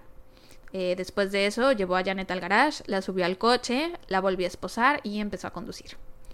Esta vez el viaje fue más largo. Jeannette no podía dejar de llorar y de gritar. Y se iba preparando mentalmente para su propia muerte. Ella dice que se iba repitiendo a sí misma, hice lo mejor que pude. Uh-huh. O sea, I did my best. Uh-huh. Pero aún no estaba lista para darse por vencida. Y en el camino iba haciendo todo lo posible para recordar cada vuelta que daban. Pero esta vez fue más difícil porque el viaje duró más de treinta minutos. O sea, mm. nada que ver con el, el chiquito que hicieron de su casa a la casa sí. del tipo, ¿no? Eventualmente llegaron al estacionamiento de una licorería, no lejos de la carretera, y apenas el coche se detuvo, ella preguntó, ¿dónde estamos? Y el tipo le dijo, te voy a dejar ir. Y entonces la agarró del cabello y la jaló hacia él y la amenazó diciendo, si alguna vez le cuentas a alguien sobre lo que hice, o quién soy, o lo que sea sobre mí, te voy a encontrar y te voy a matar, y voy a matar a tu familia también. Luego la dejó ¿Qué? salir del coche. ¡Qué loco! Y se fue. O sea, pedo? la dejó libre, güey. ¿Qué pedo? Ya sé. No sé qué pedo con el tipo, neta. ¿Qué pedo con ese vato, güey? Ni o sea, idea. Güey, no, está más pendejo de lo que yo pensaba. Yo no sé si estaba drogado. O sea, de verdad. Yo creo que sí. No porque, hay... ¿qué pedo? Makes no sense. Makes no fucking sense. Güey. No sense at all. A menos que Jeannette sí se haya humanizado tantísimo que el tipo se sintiera así, no te puedo matar, ¿no? Pero... es que alguien que es, tiene esa mentalidad de violar a una niña de nueve años y secuestrarla y todo eso, no me digas que de repente va a tener tantito corazón para así de, ay, pobrecito, o sea, no, güey. Bueno, yo creo se... que algo, o sea, tenía, estaba loco, güey. Según yo sí hay un par de casos en donde sí las dejan en libertad así. Pero no después de tan, o sea, tan de tan rápido. Poquito tiempo, ajá, ajá sí, también sea, eso es lo cuando... que a mí se me hace raro. Sí, porque ya cuando ya ellas ya construyeron como confianza. Una relación. Sí, sí, ajá, o sea, que ya les van dando más libertades y de repente pues ya se van y así. Pero, güey, uh-huh. sí estaba bien pendejo este güey, no mames. ¿Qué pedo? O sea, qué bueno, la sí, neta. Sí, sí, sí, obviamente. Qué bueno, pero qué, qué pedo, qué raro. Jeannette obviamente no podía creer lo que estaba pasando, porque literal hace segundos ella venía preparándose para morir, ¿no? Uh-huh. Entonces el tipo, apenas el tipo se fue en su coche, ella corrió a la licorería y cuando el cajero la vio, le preguntó si estaba bien, porque obviamente estaba llorando desconsoladamente y casi de inmediato la reconoció y le dijo así de, tú eres la niña de la televisión, uh-huh. o sea, a ti te están buscando. Y ella le pidió que la dejara usar el teléfono. Y el tipo se lo dio, bueno, el cajero se lo dio, pero no podía marcar, güey. O sea, estaba muy nerviosa, le temblaban uh-huh. mucho las manos, no podía marcar los números. Y entonces el cajero le quitó el teléfono y ya él llamó al nueve once y enseguida llegó la policía. Sí, porque también me imagino que ella en su mente es como de, güey, esto es demasiado bueno para ser verdad, ¿qué tal que el ¿Qué el tal tipo que regresa? regresa. Sí. Así es. Y dicen que ella en ese momento no iba a llamar al nueve once, que ella estaba intentando marcarle a su mamá. Uh-huh. Que eso me da mucha ternura. Sí. O sea, que su primera llamada sí, pues fuera claro. a su mamá en lugar de al nueve once. Pero bueno, la detective Randall se presentó con ella y le dijo, mi nombre es Heather y estoy aquí para ayudarte. Y antes de que pudiera decir otra cosa, Jeannette le sacó todo lo que traía en el bolsillo y se lo dio. Empezó a sacar los juguetes, la ropa interior, el reloj y otros objetos que se había guardado. Y la detective se quedó en shock porque ella decía, bueno, voy a tratar con una niña de nueve años, ¿no? O sea, estoy preparada mentalmente de que a lo mejor no va a ser súper útil la información que me vaya a dar, ¿no? Porque qué tanto puede captar una niña de nueve años, no sé, ¿no? Uh-huh. Pero apenas vio que... Pero she was no average nine Así year es. Old. Mm. Era una niña de nueve años que veía C S I. C S I. Y la ley del orden. orden. Sí. Entonces, cuando ve esto, la detective se quedó a decir, ah, ok. Y le preguntó, ¿tienes... ¿algo más que nos pueda ayudar en tu caso? Y ella, ¿no? Sí, el teléfono y la dirección. Les dijo, denme una hoja de papel. Y entonces dibujó la casa del tipo. Ay. Ya sí. Escribió fragmentos de, de la dirección, lo que se acordaba, el número de teléfono completo y cualquier otro dato que pudo recordar. Eh, y viendo cuánta información tenía la niña, la detective le preguntó, ¿crees que puedas recordar el camino a su casa? Y Jeannette le dijo que sí. Ah, huevo. Y entonces se subieron a la patrulla. Y ella, o sea, ella les dijo así de sí, sí puedo, pero les voy a ir diciendo así de que derecha, izquierda, mm. derecho, aquí a la vuelta. Guau, güey, no mames. Y un camino de treinta minutos. Ya sé. No mames, yo no podría, güey. A esta edad. O sea, a mis treinta yo no podría yo recordar sé. Eso, güey. Muy increíble. No Y entonces se suben a la patrulla y así van, ¿no? De que Jeannette diciéndoles aquí a la izquierda, aquí a la derecha, hasta que pasaron por una casa y Jeannette les empezó a gritar así de es aquí, es aquí, y se paró en el co- en la parte de atrás, muy emocionada. Eh, y mientras ellos hacían eso, otro oficial estaba llamando a todas las pizzerías de la zona, ¿no? Porque Jeannette se había contado así que no, pues pedimos una pizza, un Little Caesars, que no sé qué. Entonces estaban intentando encontrar la pizzería para que ellos dar el número de teléfono y que les dieran la dirección completa. Uh-huh. Entonces, mientras ellos andaban en la patrulla, un oficial dio con la dirección del tipo, llamaron a la detective Randall y les dice, les dicen así de, la dirección es tal y tal. Ya estamos aquí. Era literal donde ellos estaban, porque Jeannette claro. recordaba todo, güey, todo. Mandaron al SWAT a atraparlo, y como tenían un mapa del interior de la casa claro. que Jeannette les había dibujado, pues sabían por dónde moverse, ¿no? Qué ternura, de verdad. Sí, güey. Eh, pero bueno, encontraron al tipo escondido en el ático. Y como intentó evadir el arresto, intentó huir y los amenazó y no sé qué tanto, los del SWAT Pendejo, le soltaron a los perros. ¡A huevo! Y entonces, obviamente, los perros lo atacaron. ¡A huevo! Y lo dejaron mal herido. ¡A huevo! Pero de todos modos, vivo, y lo pudieron arrestar. El SWAT les, les soltaron a los perros. Es que ellos yo... en modo... ¿Cómo se llama el de Game of Thrones? El vato este que tenía los perros que se comían. Ah, este... Uy... Ah, este, uy. Estoy intentando recordar. Sí, sí, sí, el... el de la casa. Ramsey. Ramsey. Ramsey, Ramsey. Sí, sí, sí. Sí, sí, sí. Malísimo, sí. Terrible. Sí, no, pero, o sea, estos de que con gente que sí lo merece. Sí, y aparte yo no recuerdo otro caso en el que, bueno, por lo menos que yo, a mí me haya tocado que, que le hayan soltado a los perros. O sea, generalmente cuando los perritos aparecen en nuestros episodios, es, es decir, para... que los ayudaron a buscar, ajá. o el perrito iba paseando con la dueña, sí, o sí, cosas sí. así, pero sí, de que es como de... le arrancaron un pedazo de la cara. Nunca. No, no es cierto, si la llana arrancaron un pedazo de la cara. Güey, ellos como la Harley Quinn con sus hienas, güey, les... me lo imagino así ese oficial, güey, con sus perros. Así de amenazando a todo el mundo con los perros. Te suelto a los perros, ¿eh? Como te suelto a los perros. Daenerys con sus dragones también. Ándale, sí, sí, sí, sí, sí porque... Te suelto a los perros, ¿eh? Tú me dices, no sé, yo, yo mis perros me respaldan. Yo, cuando te quedas a dormir en mi casa. La nana, güey, el chato. Te suelto a mis perros. Sí, güey, te suelto, te suelto a mis perros. Con la nana tengo, güey. Bueno, eh, el caso es que lo arrestaron y su nombre era David Montiel Cruz, de veintiséis años de edad. Y fue acusado por nueve cargos. ¿veintiséis? Sí, güey. También súper joven. Un güey. morro también. Un What morro. Fue acusado por nueve cargos por delitos graves contra Jeannette, incluidos... Y fíjate que, a como iba la historia de ese güey, yo me estaba imaginando que lo iban a encontrar... Ah. A, aparte de señor, yo me estaba imaginando que lo iban a encontrar ya... On suizado. Suizado. Suizado, sí, así es. Que lo iban a encontrar suizado. Sí, que lo iban a encontrar ya... Sí. Tienes razón. Pero no. Uh-huh. Pero no. He was still alive, solo que escondiéndose en su ático. Y bueno, te digo, nueve cargos por delitos graves contra Jeannette, incluidos robo, agresión sexual, violación, actos lascivos forzados y agresión. Que también yo creo que ha de haber pensado lo mismo que la detective, de que es una niña de nueve años. ¿Qué madre se va a acordar? ¿Cómo va a acordarse de todo eso? Güey, pero neta hay que estar bien pendejo, o sea, ni siquiera la tenía vendada de los ojos, o sea, Jeannette le vio la cara todo el tiempo... Sabía cómo llegar a su casa. Pero bueno, es que él solo había, solo habían hecho un viaje a su casa. Uh-huh, sí. Y luego igual un viaje a la licorería esta. Ajá.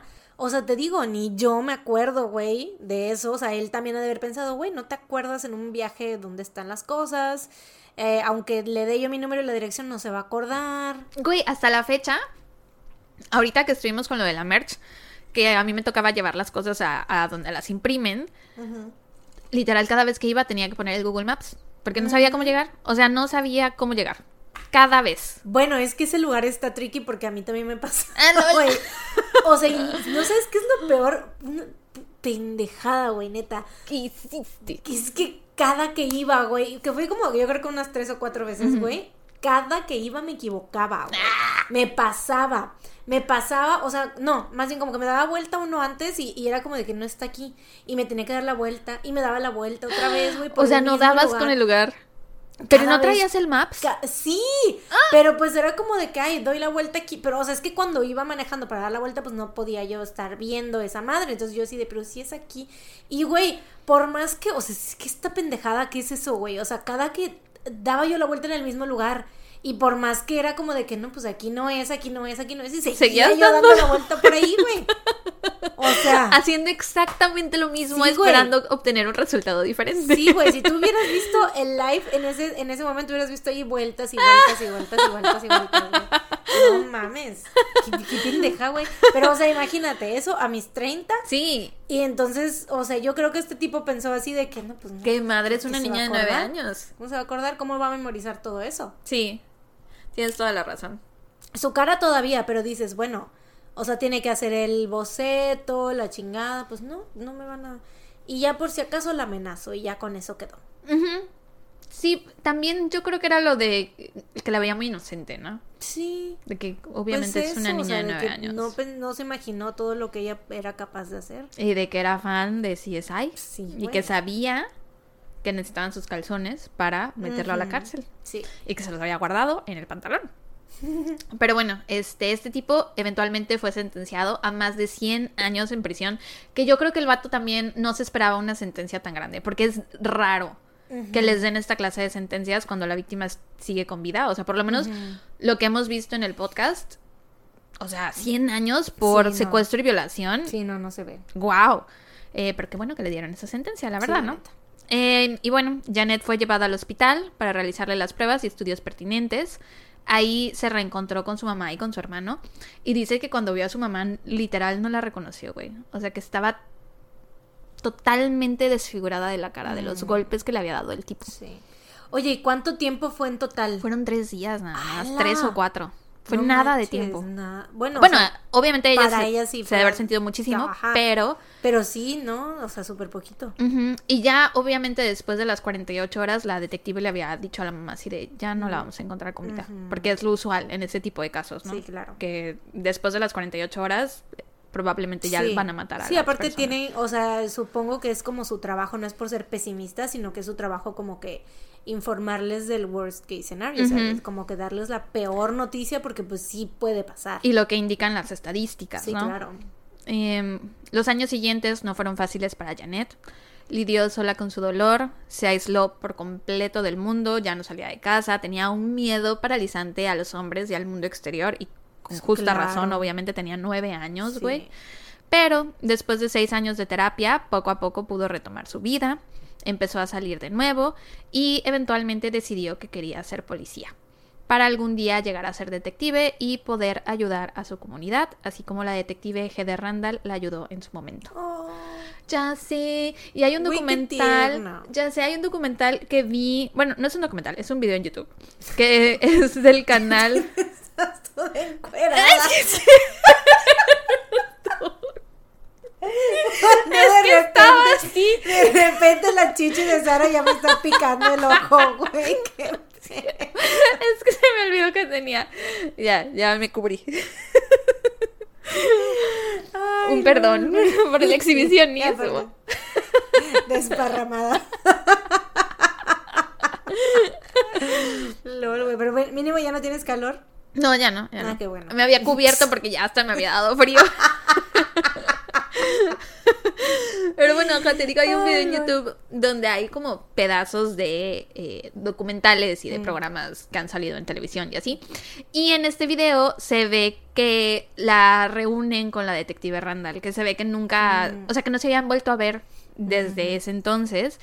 Y obviamente cuando se ven, pues se abrazan y Jeannette habla con ella y le dice, sí, en su momento no tuve la oportunidad de decírtelo, pero muchas gracias por todo lo que hiciste por oh. mí, por todo. O sea, porque gracias también en parte al trabajo de la policía fue que la encontraron, ¿no? Porque uh-huh. la policía sí estaba haciendo un buen trabajo en su momento. Uh-huh. Y la detective le dijo así de, casi que fuiste todo tú, ¿no? O pues sea, sí. fue gracias a ti que saliste sí, con vida. Sí, claro. Y eso es todo por este caso. Mis fuentes fueron el video del canal de Unseen en YouTube, que es el que les digo... donde salen pedacitos de, de programas de televisión, porque hay un I Survived, pero no está en YouTube. Entonces, ah. ahí hay cachitos en ese video que les digo. Un artículo de medium punto com para The True Crime Pop y el episodio cincuenta del podcast The Book of the Dead. Y eso fue todo. Pues muy bien. Gracias. Good job. Qué bonito los finales felices. Sí. La verdad. O sea, o sea que fue difícil como, para ella. Ajá, sí, eso es bittersweet porque sí es como de que, que trauma, qué horrible que haya tenido que vivir todo eso, pero qué bueno que, que salió haya, con vida, que haya logrado sobrevivir, sí, sí, sí. Y sí. que ya haya, eh, o sea, me imagino para la mamá, el, o sea, el pues no sé, o sea, como que de repente pensar que ya tu hija ya no va a regresar y esto y ya y después... Y que estuviste tan cerca, que estuviste en la casa sí, cuando bueno. se la llevaron. Sí, sí, sí. Pues te digo que no sé qué tan viejo sea el video que vi, eh, pero sale la mamá en entrevistas ya con Jeannette adulta uh-huh. y la mamá todavía no puede hablar de sí, eso claro. sin llorar. Sí, claro. Entonces sí claro. debió ser muy, muy difícil. Y te iba a decir algo más y se me olvidó. ¡Ah! I forgot. Pues bueno. Pues bueno, eso fue todo. Pues bueno, después de una pequeña pausa... Ya tengo frío, por cierto, ¿eh? Para no sé si ya vi. ¿Ya vi? Ya ¿Quieres, vi. Que, ¿Quieres un...? No, no, no, estoy bien, estoy bien. ¿No? Ah, bueno. Eh, pues bueno, a lo que me truje chencha. El día de hoy, como les decía que me costó esta semana escoger caso... caso pero agarré uno de mi lista, o sea, es que no quería yo porque te digo que está largo, eh, bueno, no tan largo, pero sí es mucha información, pues, mm. entonces era como de que oh, me daba hueva así como leer o compilar o así, pero dije, bueno, ya, está chido porque está for the lols, o sea, oh, okay. sí, es un caso de los mil ochocientos... Mm. y es como hay un misterio ahí que no se sabe qué pasó. Ok, ok. Y hay muchas situaciones, como siempre en este tipo de casos viejitos que dan, o sea, dan lugar al jijiji jajaja. Jijiji jajaja. Entonces, pues, con esto nos damos cuenta que el episodio de hoy, ligerito. ¡Qué bonito! ¡Qué bonito! ¡Qué bonito! Aparte, mi caso corto y el tuyo más largo. Entonces, ahí el perfecto yin y yang se balancea. Perfectamente balanceado, como todos. Y las dos hicimos el, el, el dedo. El dedo de Thanos. Pero que de sí. hecho sería equilibrado, ¿no? Perfectamente equilibrado. equilibrado como se, se balancea, dije. Perfectamente se, ba- se balancea. Pues bueno, hoy les voy a contar sobre el misterio del Mary Celeste. Bueno, uh-huh. Mary Celeste, uh-huh. pero el María Celeste, porque dijéramos en México. Aquí en México, así es. Que es un barco que eh, cuya tripulación desapareció sin dejar rastro oh. alguno. Y ahí les va. La embarcación Mary Celeste fue construida en los astilleros de Joshua Lewis en Spencer's Island, Nueva Escocia, a finales de mil ochocientos sesenta. El barco se construyó con distintos tipos de madera talados ahí mismo en Spencer's Island, o sea, como de... ¿Cómo, cómo dicen? Consume local, ¿no? eh, con dos mástiles y el casco estilo carabela. Aprendí muchas cosas de barcos yo el día de hoy, la verdad. Ah, porque... Cabe mencionar que lo terminé de redactar hace rato. Pero sí aprendí mucho de barcos yo con este caso, que no creo que se me quede la información. No lo vas a retener, por supuesto. No, claro que no, pero el día de hoy yo te puedo decir varias cosas. Hoy de, sabes de, mucho. De barcos. Que güey, o sea, es que ven, es que hay cosas que sí estaban muy complicadas que yo dije, ay, esto, esta chingadera, ¿cómo lo explico? O sea, se cuenta esto de la... Um, eh, el casco estilo carabela, es, ve la explicación. En el que los tablones del entarimado se colocan borde con borde en lugar de superpuestos. Ah. Exacto. No entendí nada. Exactamente, güey. O sea, la neta, leer eso, yo, o sea, bien lo pude no haber leído, me quedé igual. ¿No hay una imagen? Lo entendería con una imagen. Sí, pero es que, mira, para mí es como de que hay la parte de enfrente, la de atrás y la de al lado. Están... Sí, o sea, no entiendo bien la diferencia. Tabla con tabla en lugar de una sobre otra. Sepa la madre. Pero bueno, el dieciocho de mayo de mil ochocientos sesenta y uno le dieron el nombre, el nombre Amazon y se registró en la localidad de Parsboro en junio del mismo año. ¿A quién le dieron el nombre? ¿Al barco? De Amazon al barco. Okay. Sí, o sea, el Mary Celeste, todavía no era el Mary Celeste, ah, okay. era Amazon. Amazon. Uh-huh. Tuvo un cambio de... Un de, rebranding. De identidad, un rebranding, así es. Sus documentos de registro lo describieron como un barco de treinta punto tres metros de eslora, que es el largo, siete punto ocho metros de manga, que es el ancho, y tres, no, ajá, tres punto seis metros de calado, que es lo que queda abajo del mar, o sea, como de, del nivel del mar hacia abajo del mar, y un peso de casi doscientas toneladas. O sea, era un señor barco, la verdad. Sí, uh-huh. era un barco. Muy grandote. Sí, era un barcote. Era propiedad de un consorcio local formado por nueve personas, encabezados por el mismo Joshua Lewis, que es este el señor de donde, el dueño de los astilleros donde se, se construyó. Entre los co- copropietarios estaba Robert McClellan, que fue el primer capitán del barco.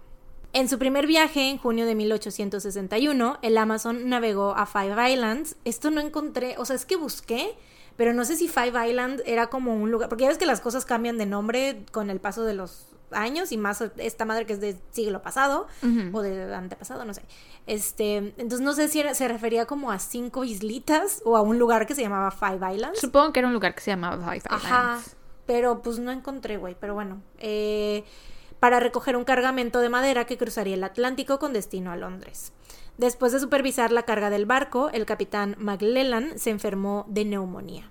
Así que el Amazon tuvo que regresar a Spencer's Island, donde McLellan murió el diecinueve de junio. Y esto, pues, para muchos es considerado como muy mala suerte, o sea, de que el, ¿El capitán? Primer, el primer capitán y el primer, como, la primera navegación y eso que tuvieron, o sea, la inauguración, como quien dice, del barco, que se muriera el capitán así de manera tan repentina, lo consideraron ya de, como el inicio de la maldición del Mary Celeste. Ok. Eh, John Nutting Parker asumió el cargo de capitán y reanudó el viaje a Londres, y en ese transcurso pasaron más desgracias. El barco colisionó con el equipo de pesca en el estrecho de Eastport, Maine, y después de salir de Londres chocó también con un velero en el Canal de la Mancha y lo hundió. Mm. Porque pues sí, güey, tremendo barcote con contra un, un velerito, güey, pues, pues no tenía chance el pobre velerito. David contra Goliat. Sí, güey, rip, rip el velerito. Pero bueno, Parker permaneció al mando por dos años y durante ese tiempo trabajó principalmente en el comercio con las Indias Occidentales. El siguiente capitán del Amazon fue William Thompson, quien permaneció al mando de mil ochocientos sesenta y tres hasta mil ochocientos sesenta y siete, cuando el barco fue arrastrado a tierra cerca de la isla de Cabo Bretón después de una tormenta. El Amazon quedó tan gravemente dañado que sus propietarios lo consideraron pérdida total. Fue entonces que Alexander McBean, de Glace Bay, Nueva Escocia, lo adquirió como barco abandonado. Que esto tiene como una definición, ya no la anoté porque creo que no tenía como una buena traducción al español, pero uh-huh. pues, o sea, es como a, había una definición así tal cual para los de barcos. De que mucha gente hacía eso, ¿no? Compraban barcos... Ajá, que dejaban ya, quedaban por perdidos. Ajá. Uh-huh. McBean vendió el navío a un empresario local, quien a su vez se lo vendió a Richard W. Haynes. Puro un revendedor, qué bárbaro. Sí, o sea, es que pues nadie quería... Es que mira, ahí te va. Es que ahí te va... Ese barco, o sea, sí estaba, o sea, era un gran barco, ¿no? O sea, uh-huh. nadie te regala un barco así de la nada, pero, o sea, lo ven, se lo vendieron a, a Haynes en noviembre de, de mil ochocientos sesenta y ocho por mil setecientos cincuenta dólares, pero, o sea, ese era como un, no sé, una partecita de lo que realmente costaba ese Ajá. barco como tal, ¿no? Pero pues como estaba tan dañado, güey, tuvo que gastar ocho mil, casi nueve mil dólares en restaurarlo. en restaurarlo. Y ya cuando lo vendió de nuevo, lo vendió... Bueno, ya obviamente el valor del barco ya creció muchísimo más. O sea, es lo que... vendió a precio... Ajá, es que era invertir en Ajá. el barco. Bueno, no, él, su plan era quedárselo y como ocupar... Porque también, o sea, es invertirle literal esos ocho mil dólares, pero pues lo puedes usar como literal medio de transporte para este comercio, para vender uh-huh. y, y comprar cosas y obviamente pues... recuperar la inversión y hacerte más rico, ¿no? Uh-huh. Pero bueno, el mismo Haynes se convirtió en capitán y lo registró como embarcación estadounidense en diciembre de mil ochocientos sesenta y ocho bajo el nombre de Mary Celeste. Ok. Sin embargo, pues todo lo que le invirtió Haynes se fue a la shit porque el navío fue confiscado por recolectores de deudas en mil ochocientos sesenta y nueve. Que yo digo, pues wey, ¿a quién le debía el barco? Qué poca madre, güey. O sea, no, el Haynes... debía dinero. Sí, ya sí. Eso sería contigo, no se sabe, güey. Yo así de no. ¿O estás diciendo que el barco no tenía deudas? No, me lo ¿No le había pedido prestado a nadie el barco? Esos ocho mil dólares los pidió prestados. Le dijo, oye, échame una mano. El barco tenía personalidad. Me quiero hacer una cirugía claramente, plástica. Claramente tenía personalidad. Y pidió la, prestados. La, Hablaba. La el Mary barco. Celeste, sí, sí, sí. sí. Una cirugía. Este, ajá, se lo confiscan porque tenía deudas y así, y pues lo vendieron a un consorcio de Nueva York, en, y aparte, güey, qué coraje, porque ya lo dejó bien chulo el barco, ya, re, o sea, todo lo que gastó en repararlo y así. Sí. Entonces, qué, qué coraje. Y que y aparte que él sí quería ese barco, o sea, él mismo se, o sea, se hizo capitán del barco y todo. Se, se autonombró se capitán. Se autonombró capitán, o sea, él dijo, my precious, lo voy a... Lo voy Mi a barco, pintear, yo soy capitán. Sí. Uh-huh. Entonces, qué coraje, la neta, pobre, pobre Haynes. Ah, lo vendieron a un consorcio de Nueva York encabezado por James H. Winchester, y durante este periodo el barco permaneció varado sin realizar actividades comerciales. Uh-huh. En mil ochocientos setenta y dos el Mary Celeste fue reacondicionado para ampliarse un poco más, porque aparte yo tenía, te digo, un tiempo como ahí parado, tenía que hacerle como pues el mantenimiento, ¿no? Usual, pero aparte aprovecharon para hacerle como mejoras, ¿no? Entre los cambios estructurales están que se añadió una segunda cubierta, se realizó una extensión de la cubierta de la popa, le pusieron un nuevo espejo de popa y le, repla- le reemplazaron muchas de las vigas. Me ves como si estuvieras entendiendo, pero sé que no estás entendiendo. O sea, pero lo estás ocultando muy bien. Lo estás ocultando muy bien, felicidades. Tonta. Hay no. un, un tweet, güey, déjame Son, te lo paso. Sonriendo y asintiendo así. Y yo así de no entiendo nada. Déjame te lo paso porque literal es como me viste tú en este momento. Ya me imagino, güey. Es nada más un meme que dice, un no gif. entendí nada. Lol. O sea, literal lo que acabas de decir. Aparte es Luis Miguel. Nuestro señor productor sale en la foto. Bueno, a no ver. Nuestro señor productor. Ay, no tengo abierto el WhatsApp en la compu. Me lleva la chichet. A ver, tengo que abrir WhatsApp. Ok, I get it. Luis Miguel. I don't get it at all. Sí, es Luis Miguel. Es Luis Miguel, sí. Nuestro señor productor ahora es el protagonista de nuestros memes. Sí, verdaderamente, güey. Este, pues sí, muy buen trabajo fingiendo que entendí. Y yo sí, nuevas vigas, un nuevo espejo en la popa, la agrandaron, una segunda cubierta, whatever that Mira, means. Pues se te quedó, ¿eh? Tengo buena memoria a veces. Se te quedó, a veces. A veces. This sometimes, sí. Pero bueno, todo este trabajo aumentó el peso del barco a doscientas ochenta y dos toneladas. O sea, pasó de ser señor barcón a ser un barco, señorón, no, no, no. señorón barco, no, no. Um, para ese entonces el consorcio estaba formado por Winchester con seis doceavos de la propiedad, o sea, tenía seis doceavos de... ¿La propiedad? La propiedad. De acciones, iba a decir. Ah, okay. eh, supongo, bueno, como, es que no son acciones, ¿no? O sea, es como del costo del... Ay, no sé, X. La, la cosa es que él tenía la mayoría, era como el dueño mayoritario, qué sé yo. Eh, dos inversionistas menores con una doceava parte cada uno y el resto en posesión del nuevo capitán, Benjamin Spooner Briggs. Ok. Benjamin Briggs nació el veinticuatro de abril de abril. Benjamin Briggs nació el veinticuatro de abril de mil ochocientos treinta y cinco en Wareham, Massachusetts, y fue uno de los cinco hijos del capitán Nathan Briggs. Cuatro de ellos, de sus hijos, se dedicaron al mar y dos llegaron a ser capitanes, uno de ellos, Briggs. Eh, bueno, Benjamin, ¿no? Él era un fiel cristiano que leía la Biblia con regularidad y a menudo daba testimonio de su fe. Ok. Uh-huh. Se casó con su prima. Que, muy de la época. Sí, exacto, ¿no? Muy de la época. Muy, muy de la época. Eh, que den again la, el incesto haciendo aparición, aparición en, en estos episodios. eh, su prima Sara Elizabeth Cobb en... ¿Casi se llama como yo? Sí, yo también lo pensé. Wow. Sara Elizabeth Cobb en mil ochocientos sesenta y dos y disfrutaron de una luna de miel por el Mediterráneo a bordo de su goleta, que es... La goleta es como un barco velero, o sea, es más grande que un velero, pero más pequeño que un barco. Mm.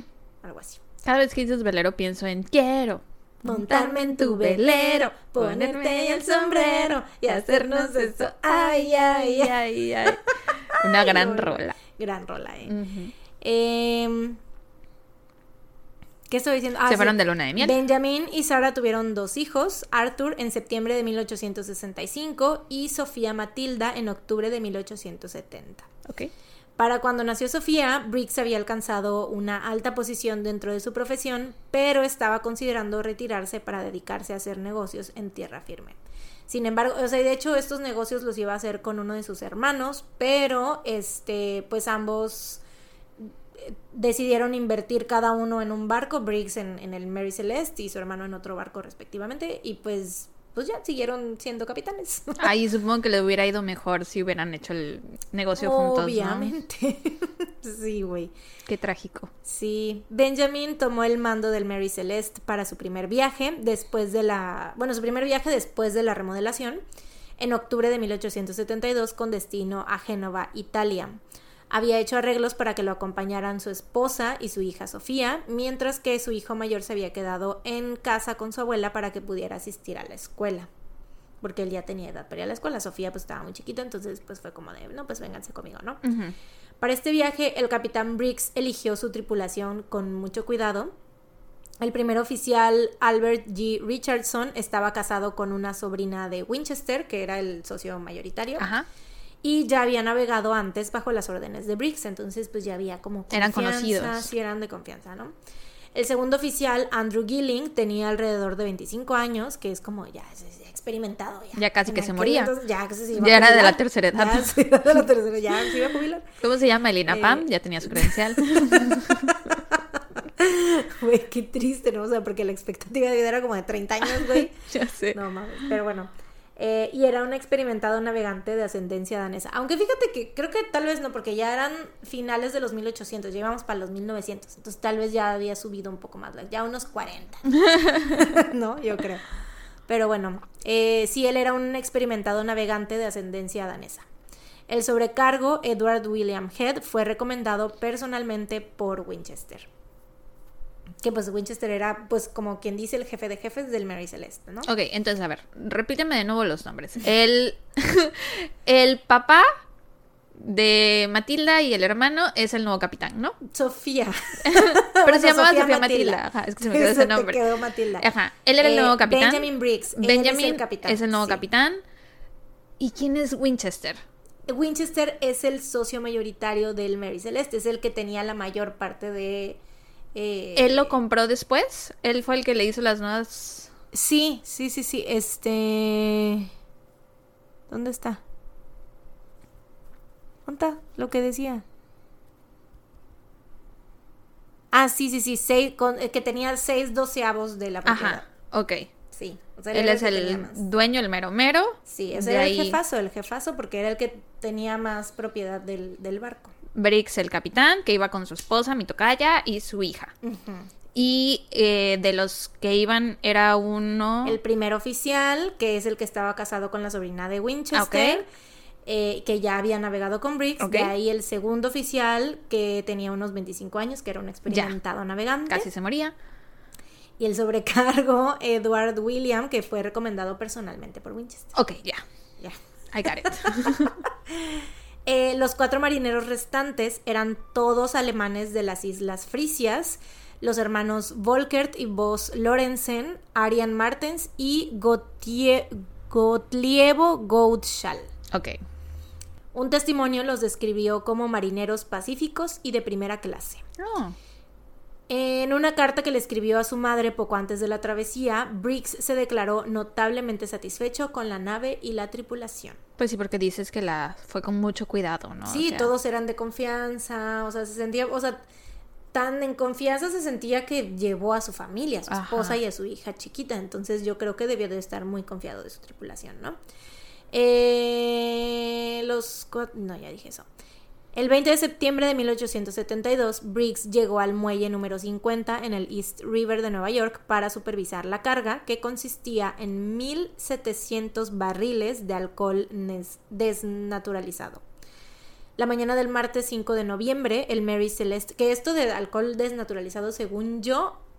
Ahorita me arrepiento de no haberlo buscado, ¿verdad? Mm. Pero según yo es como de que... Como tóxico, pues. O sea, como que... Bueno, no tóxico, tóxico de que te mueres. Pero sí es como que todavía no ha pasado por el proceso correcto para su consumo. ¿Para beber? Ok. Ajá. Pero bueno. La mañana del martes cinco de noviembre, el Mary Celeste zarpó del muelle y se movió a través del puerto de Nueva York. Sin embargo, el tiempo no se veía muy bien, así que Briggs decidió esperar mejores condiciones y ancló el barco justo afuera de Staten Island. Desde ahí, Sara envió una última carta a su suegra en la que escribió: «Dile a Arthur, el, el su hijo, hijo, que tendré una enorme dependencia de las cartas que espero recibir de él y que intentaré recordar todo aquello que suceda en el viaje que pueda complacerle escuchar. Ah. Ya sé. El siete de noviembre, cuando el tiempo mejoró, el Mary Celeste dejó el puerto y emprendió su viaje hacia el Océano Atlántico.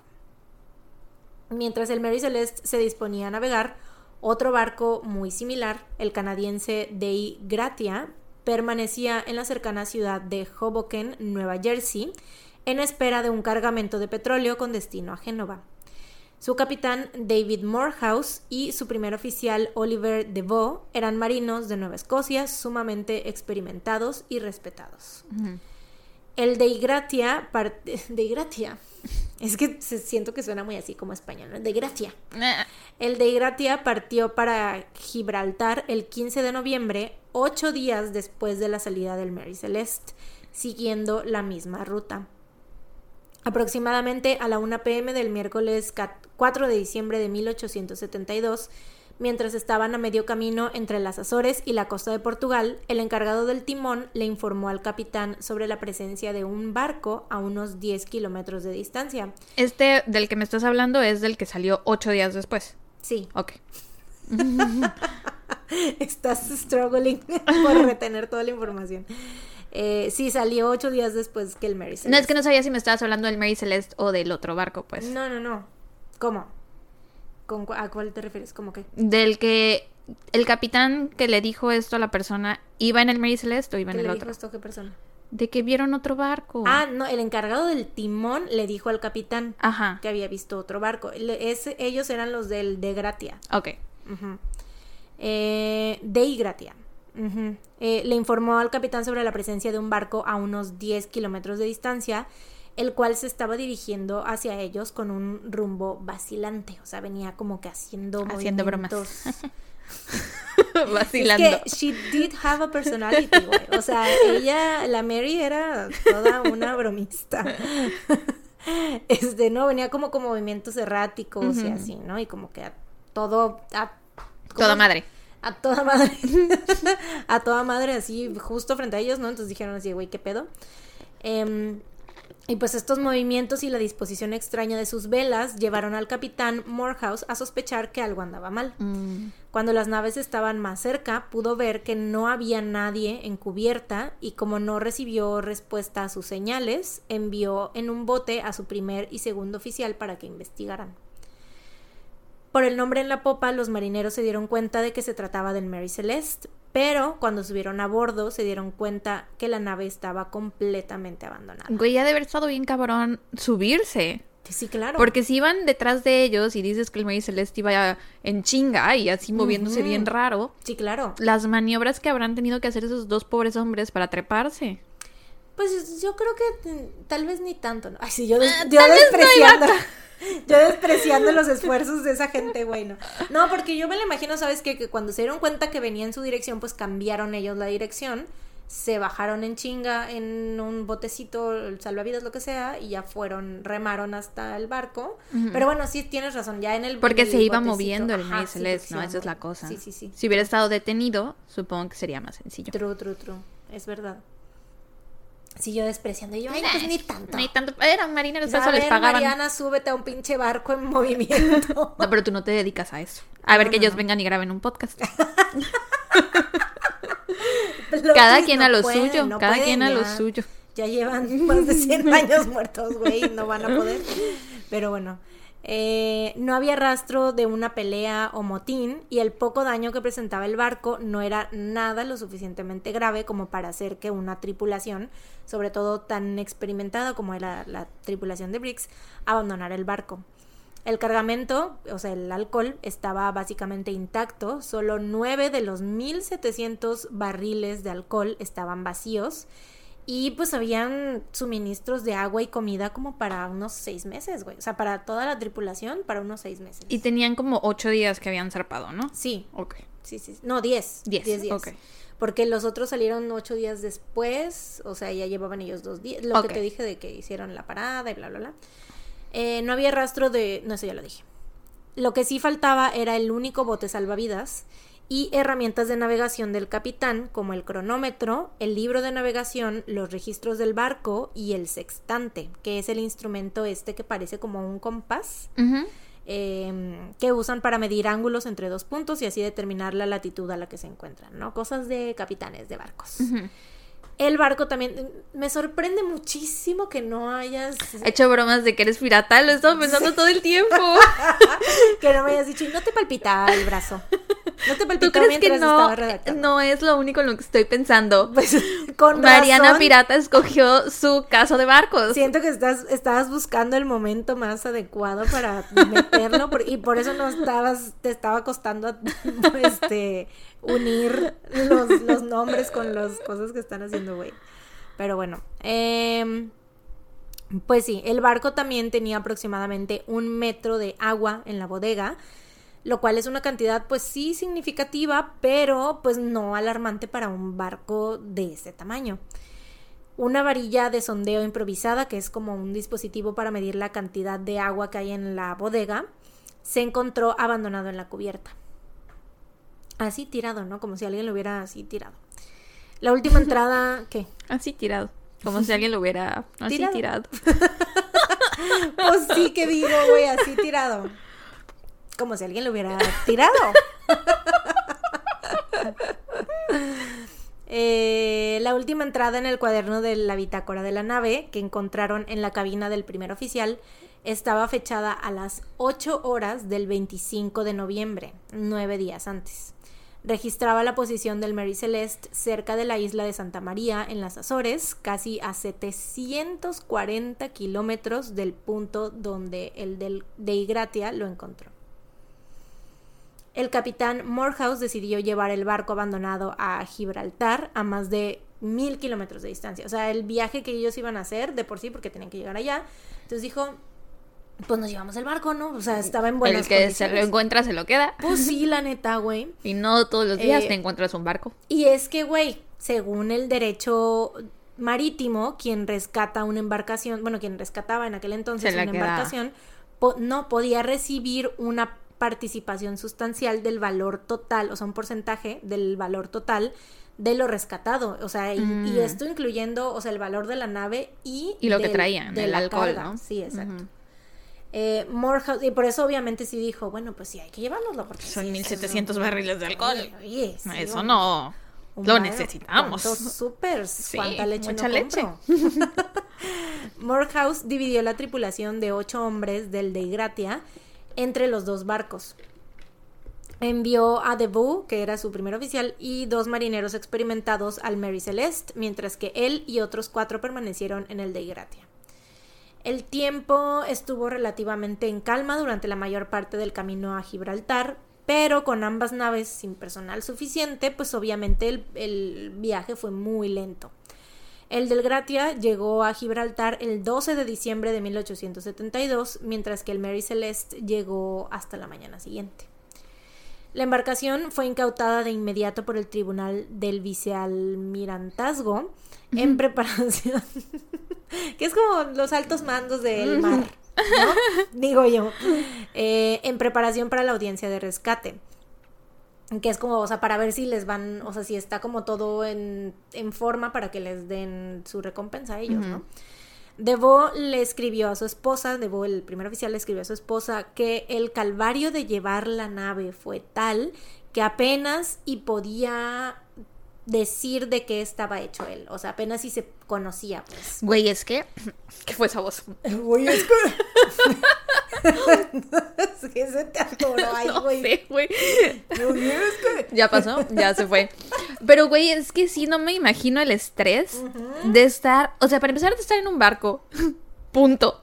Ya sé. Estar en un barco en aquel entonces. Sí, güey. Y con tan poquito personal y tener que manejarlo, o bueno, navegarlo mil kilómetros o sí, mil, mil kilómetros. Mil kilómetros. Es demasiado. Sí, güey. No me imagino el estrés, pobre y vato, la neta. Tres personas nomás, güey. O sea, porque eran ellos, eh, eran ocho, uh-huh. y pues ocho en, en su barco, pues todo chido. Y aparte en su barco que conocían. Sí, claro. El Mary Celeste era un barco que no conocían. Sí, güey. Ocho en su barco, todo chido, pero, o sea, ya nomás cinco de un lado y tres del otro, güey. Qué no, feo. No, sí, yo también estaría así de ya. O sea, sí, güey, besando este, la tierra cuando el vato ya estaba llego. Despersonalizado. Sí, literal. No manches. Güey.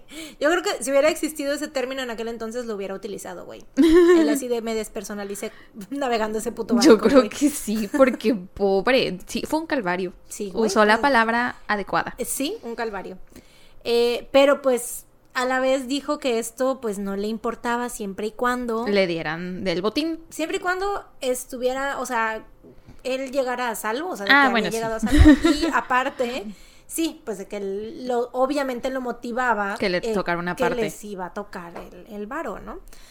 Eh, las audiencias de rescate comenzaron en Gibraltar el diecisiete de diciembre de mil ochocientos setenta y dos con Frederick Solly Flood como fiscal general. No, güey, me da muchísima risa esto, güey, no me acordaba. Quien fue descrito por un especialista en el caso como... un hombre cuya arrogancia y ostentación eran inversamente proporcionales a su coeficiente intelectual. O sea, un idiota. Muy Oye, arrogante. Una manera, una manera muy fancy de decirle idiota arrogante. ¡Guau! Me gusta, me gusta ese dicho. ¿Verdad? Es que aparte también siento que antes, güey, o sea, una de mis fuentes es... Eh, BuzzFeed Unsolved. BuzzFeed Unsolved. Dime, sabe. Por favor, que vas a cerrar el caso diciendo... ¡Obvio! Yeah. Es un misterio que no se ha resuelto. Por eso le puse de título El misterio del Mary Celeste. Mm. Este, pero sí, güey, ahí dicen... está diciendo, porque ellos leen una parte de la bitácora de, de, de Briggs, que es como de que, lo que te da a entender de que él estaba como muy confiado de su tripulación y bla, bla, bla, que había tenido un muy buen día y que la chingada, este... y lo leen y dicen que es que, güey, en aquel entonces, y sí es cierto, güey, todos como que es, escribían muy fancy todo, güey. Sí, así eran que, muy propios al hablar. Sí, güey, o sea, para decir tú y yo, por ejemplo, si escribimos, no sé, algo en... si tuiteamos algo así de que, ay, hoy mi día estuvo de la verga, ¿no? Uh-huh. Y ayer era como de... me levanté y sentí el peso de mi mente en Fue el un cuerpo, calvario, wey, mi día. Fue un calvario, güey. Sí, sí, sí. Pero me... como... como dice, pero lo que me motiva es la satisfacción de haber ajá, ajá. navegado y llegado a salvo, ¿sabes? Sí. Entonces... le pues echaban sí, mucha güey. crema a sus tacos. Y pues y también para tirar shade, pues también lo hacían, güey. Un hombre cuya arrogancia y ostentación eran inversamente proporcionales a su coeficiente intelectual. Un pendejo. Un pendejo creído, güey. Wow. Amo, güey. Conozco, ¿eh? Pero bueno, también, sí, conozco. Sí, y sí, también lo describían como el tipo de hombre que una vez que se formaba una opinión acerca de algo, no podías hacerlo cambiar de idea. Necio también. Que también conozco. Necio. Terco. Así es. Eh, los testimonios de DeVoe y Wright le hicieron pensar al fiscal, o sea, del primer y el segundo oficial, le hicieron pensar al fiscal que se había cometido un delito.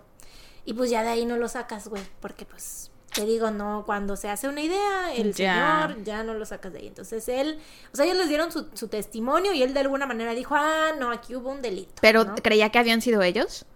Espérate. Ok. Llegó a la conclusión de que el alcohol era la verdadera causa de todo. Y de ahí se armaron varias teorías, pero ahorita, más adelante vamos con eso. Es que sí le dieron bajín a varios... pero nueve de mil setecientos, güey. Pero en diez días y barriles. Pero se encontraron los barriles ahí vacíos, mm. o sea, es como de... sí, yo... que alguien tuvo que llevar su garrafita, sí, llenarla no. e irse del barco, ¿no? No tiene sentido, güey, la neta. Llevaron o sea... su garrafón. No, sí. Es que ellos tenían garrafones especiales. Sí, sí, sí. O sea, no, güey, la neta, o sea, es... o yo creo que ese esos... barriles tal vez se lo tomaron los mismos marineros que iban. Bueno, ahí. Sí, en aquel entonces se tomaba mucho. Sí, sí, sí, eran muy chupirules. ¿Qué otra cosa vas a hacer en el mar? Muy chupirules. Sí.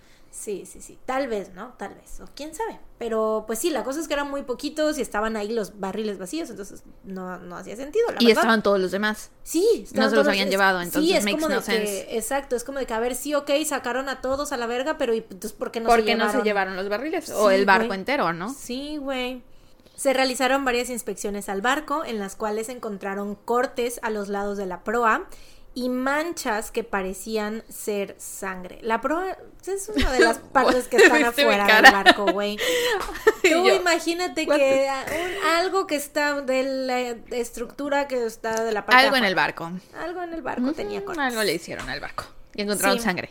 Eh, encontraron manchas que parecían ser sangre. y estos hallazgos hicieron más fuertes las sospechas del fiscal, quien el veintidós de enero de mil ochocientos setenta y tres envió sus informes a la Cámara de Comercio de Londres. Pero se aparecían, nunca confirmaron que fueran sangre. En este momento esa era la información que tenía. Ok. Eh, y en estos informes que él mandó, añadió su propia conclusión, donde decía que la tripulación se había tomado el alcohol fanta- faltante y que habían asesinado a la familia Briggs y a los oficiales en medio de la borrachera. Mm. Para, por... Y era gente, te digo, respetable, o sea... La, sí, que se conocían buena, entre ellos, sí, ¿no? Tenían, recomendados. Sí, tenían muy buena reputación todos. Ajá. O sea, no era como de que dije, ay, ahí... Y no se robaron nada, entonces... Sí, no, para de hecho no. Que, o sea, hubiera sido solo matar por matar, ¿no? Sí. Que, o sea, se ha hecho antes, sí, pero... Sí, sí, puede, puede ser, pero pues no había, como te digo, señales de una pelea, de motín, o sí, sea, esas manchas de sangre se me hacen que no van a ser sangre. Ahí te voy. Seguro fue salsa Valentina. Sí. Claro, ellos, o sea, de hecho por eso fue todo, porque ahí inventaron la salsa, la salsa Valentina. Valentina. Estaban peleando por la patente. James Winchester, que es el mero, mero. socio mayoritario, el jefazo, sí... Llegó a Gibraltar el quince de enero para averiguar si el Mary Celeste podía ser liberado y entregar su carga, porque a final de cuentas, o sea, si él estaba como de, bueno, rip mi tripulación, pero... Yo pues, tengo negocios que hacer. This is my fucking boat. Mm-hmm. O sea, este es mi puto barco. Sí. Y ese es mi puto alcohol, así que qué pedo, ¿me van a dejar mm. o no me van a dejar, no? Pero pues el fiscal exigió una fianza de quince mil dólares y pues Winchester no tenía ese dinero. Aparte se dio cuenta de que el fiscal, o sea, ya conociéndolo, obviamente se dio cuenta que era un idiota arrogante. Inecio. Inecio. Eh, se dio cuenta que pues él pensaba, o sea, que una de las, otra de las teorías que tenía era que él mismo había contratado a la tripulación que había matado a Briggs y a sus oficiales. Para matarlos. Sí, sí, ah. sí. O sea, que él, que por eso él había como puesto a esta gente para que matara a Briggs y a todos, y que él había orquestado, o sea, que él podía estar involucrado y la chingada, ¿no? Ay, señor, por favor. Es, es como de, oigan... Sí, cálmese, un, ¿no? Un idiota, de verdad. Sí, sí, sí. El veintinueve de enero, Winchester atestiguó sobre el elevado carácter moral de Briggs, o sea, lo, él dijo, habló muy bien de él, pues, e insistió en que no... hubiera abandonado la nave a menos que se encontrara en una situación extrema. La teoría del fiscal sobre un posible motín y asesinato se vio comprometida después de que el análisis científico de las manchas encontradas en el barco demostrara demostrara demostrara que demostrara que no se trataba de sangre. Indeed, tenías razón, güey, no se trataba de... No era sangre. Supuse. No era sangre. ¿Te imaginas que...? O sea, porque me da risa ver este tipo de cosas como el análisis científico. De aquel entonces. ¿Qué pudieron haber hecho, güey? O sea, un, un científico... Lo olieron. Lo probó y dijo... Ah, no sabe a óxido. Esto no es sangre. No, es sangre. No sabe a metal. Y así de... Esto es salsa Valentina. Pero bueno. ¿Qué era eh... entonces? ¿Dijeron que no, era? Pues no era? Solo dijeron que no era sangre. Nomás, sí, que no. Yo salsa de tomate. Intentando saber si era salsa Valentina o no. Probablemente salsa de tomate, güey. Maybe. O alguna otra cosa que se les haya regado por ahí. Pinturilla. Algún líquido como con color medio sí. rojizo, güey. Pero bueno.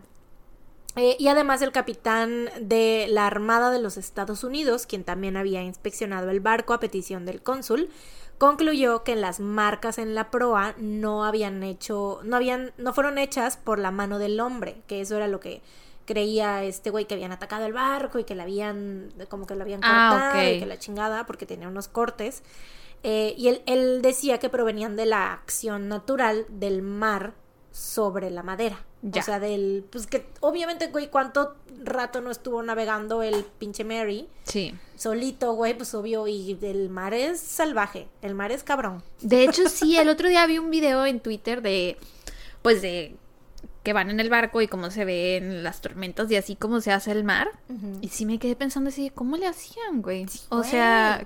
Pues por eso tanto desastre, por eso tanto barco perdido, güey. Pero ¿y cómo por se atrevían... a montarse en un barco y salir de, de la tierra? Tenían verdaderamente muchos huevos. Yo creo que sí. Verdaderamente gente muy valiente, güey. Pero bueno, sin nada concreto para apoyar sus sospechas, el veinticinco de febrero, el fiscal Solly Flood liberó a regañadientes el Mary Celeste. Dos semanas más tarde, la nave abandonó Gibraltar rumbo a Génova. El asunto del pago por el rescate se decidió el ocho de abril, cuando se anunció una recompensa de mil setecientas libras, aproximadamente una quinta parte del valor total de la nave y la carga. Fue una cifra muy inferior a las expectativas. Ay, el señor este se sí, puso triste, ah, lo seguro. Pendejo, él dijo, ay, chingó a mi madre, ¿no? Todo lo que me chuté ahí. Los años de vida que me barco. Quitó el estrés. Sí, güey, que ya le quedaba muy poquito. Sí, hombre. Pero sí, o sea, fue como de mucho menos de lo que esperaban, entonces... Eh, Pues sí, chale, ¿no? Gran decepción. Sí, gran decepción. Y un experto en la materia opinó que la recompensa, pues sí debía de haber sido dos o incluso tres veces más grande, porque, o sea, debido al nivel de riesgo que implicó llevar el barco a tierra firme. ¿La recompensa sí. se las tenía que dar el gobierno sí. o Winchester? No, el, el gobierno, porque el okay. barco estaba asegurado, ¿no? Ok. Sí. Y bueno... Ahora vamos con las teorías. Sí, ¿qué le pasó a la familia? Bueno, a todos.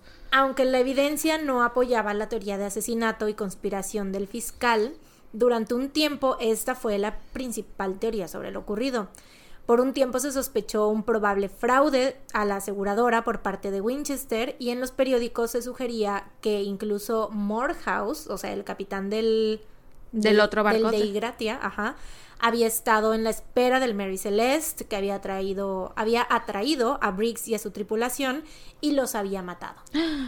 Sin embargo, o sea, y para cobrar la recompensa, ¿no? Sí. Eh, sin embargo, el Dei Gratia había dejado Nueva York, como te dije, ocho días después que el Mary Celeste, y era un barco mucho más lento. Entonces, pues no hubiera podido alcanzarlo antes de llegar a Gibraltar. No, sí. no había manera. Otra teoría es que el mismo Briggs se asoció con Morehouse para compartir la remuneración del rescate. O sea, Briggs, el capitán del, del Mary Celeste. Pero pues, güey, ¿por qué iba a dejar? O sea, como que se había asociado con Morehouse para compartir la remuneración. Porque Morehouse lo conocías. O sea, se conocían entre capitanes y todos. Habían, habían cruzado palabras. Eran sea. del mismo gremio. De, dices tú. Colegas, ¿no? Uh-huh. Del mismo gremio. Yo cuando aprendo una nueva palabra eran del mismo gremio. La sí, pongo sí. en práctica cada que puedo. No se me había presentado la oportunidad. Era, era perfecta la oportunidad. Eran del sí, mismo sí. gremio. Del mismo gremio, uh-huh. así es. Este, ¿qué estaba diciendo? Que se conocían entre capitanes. Ah, sí, sí, y que sí. se habían asociado. Entonces, ajá, y entonces estaba esta teoría de que a lo mejor podían haber este se podían haber asociado y Briggs haber dicho así de que pues yo me desaparezco, como que nos morimos todos. Pero y, y su hijo Arthur. Das... Justo eso, que eso es como que lo que... No lo querían. No, pero no creo, era el varón. No. Siempre eran los favoritos. Sí, no, no, no. O sea, eso dicen que por qué iba a dejar a su hijo, ¿no? Uh-huh. O sea, si, si iba a ir con toda su familia porque iba a dejar a su hijo. Eh...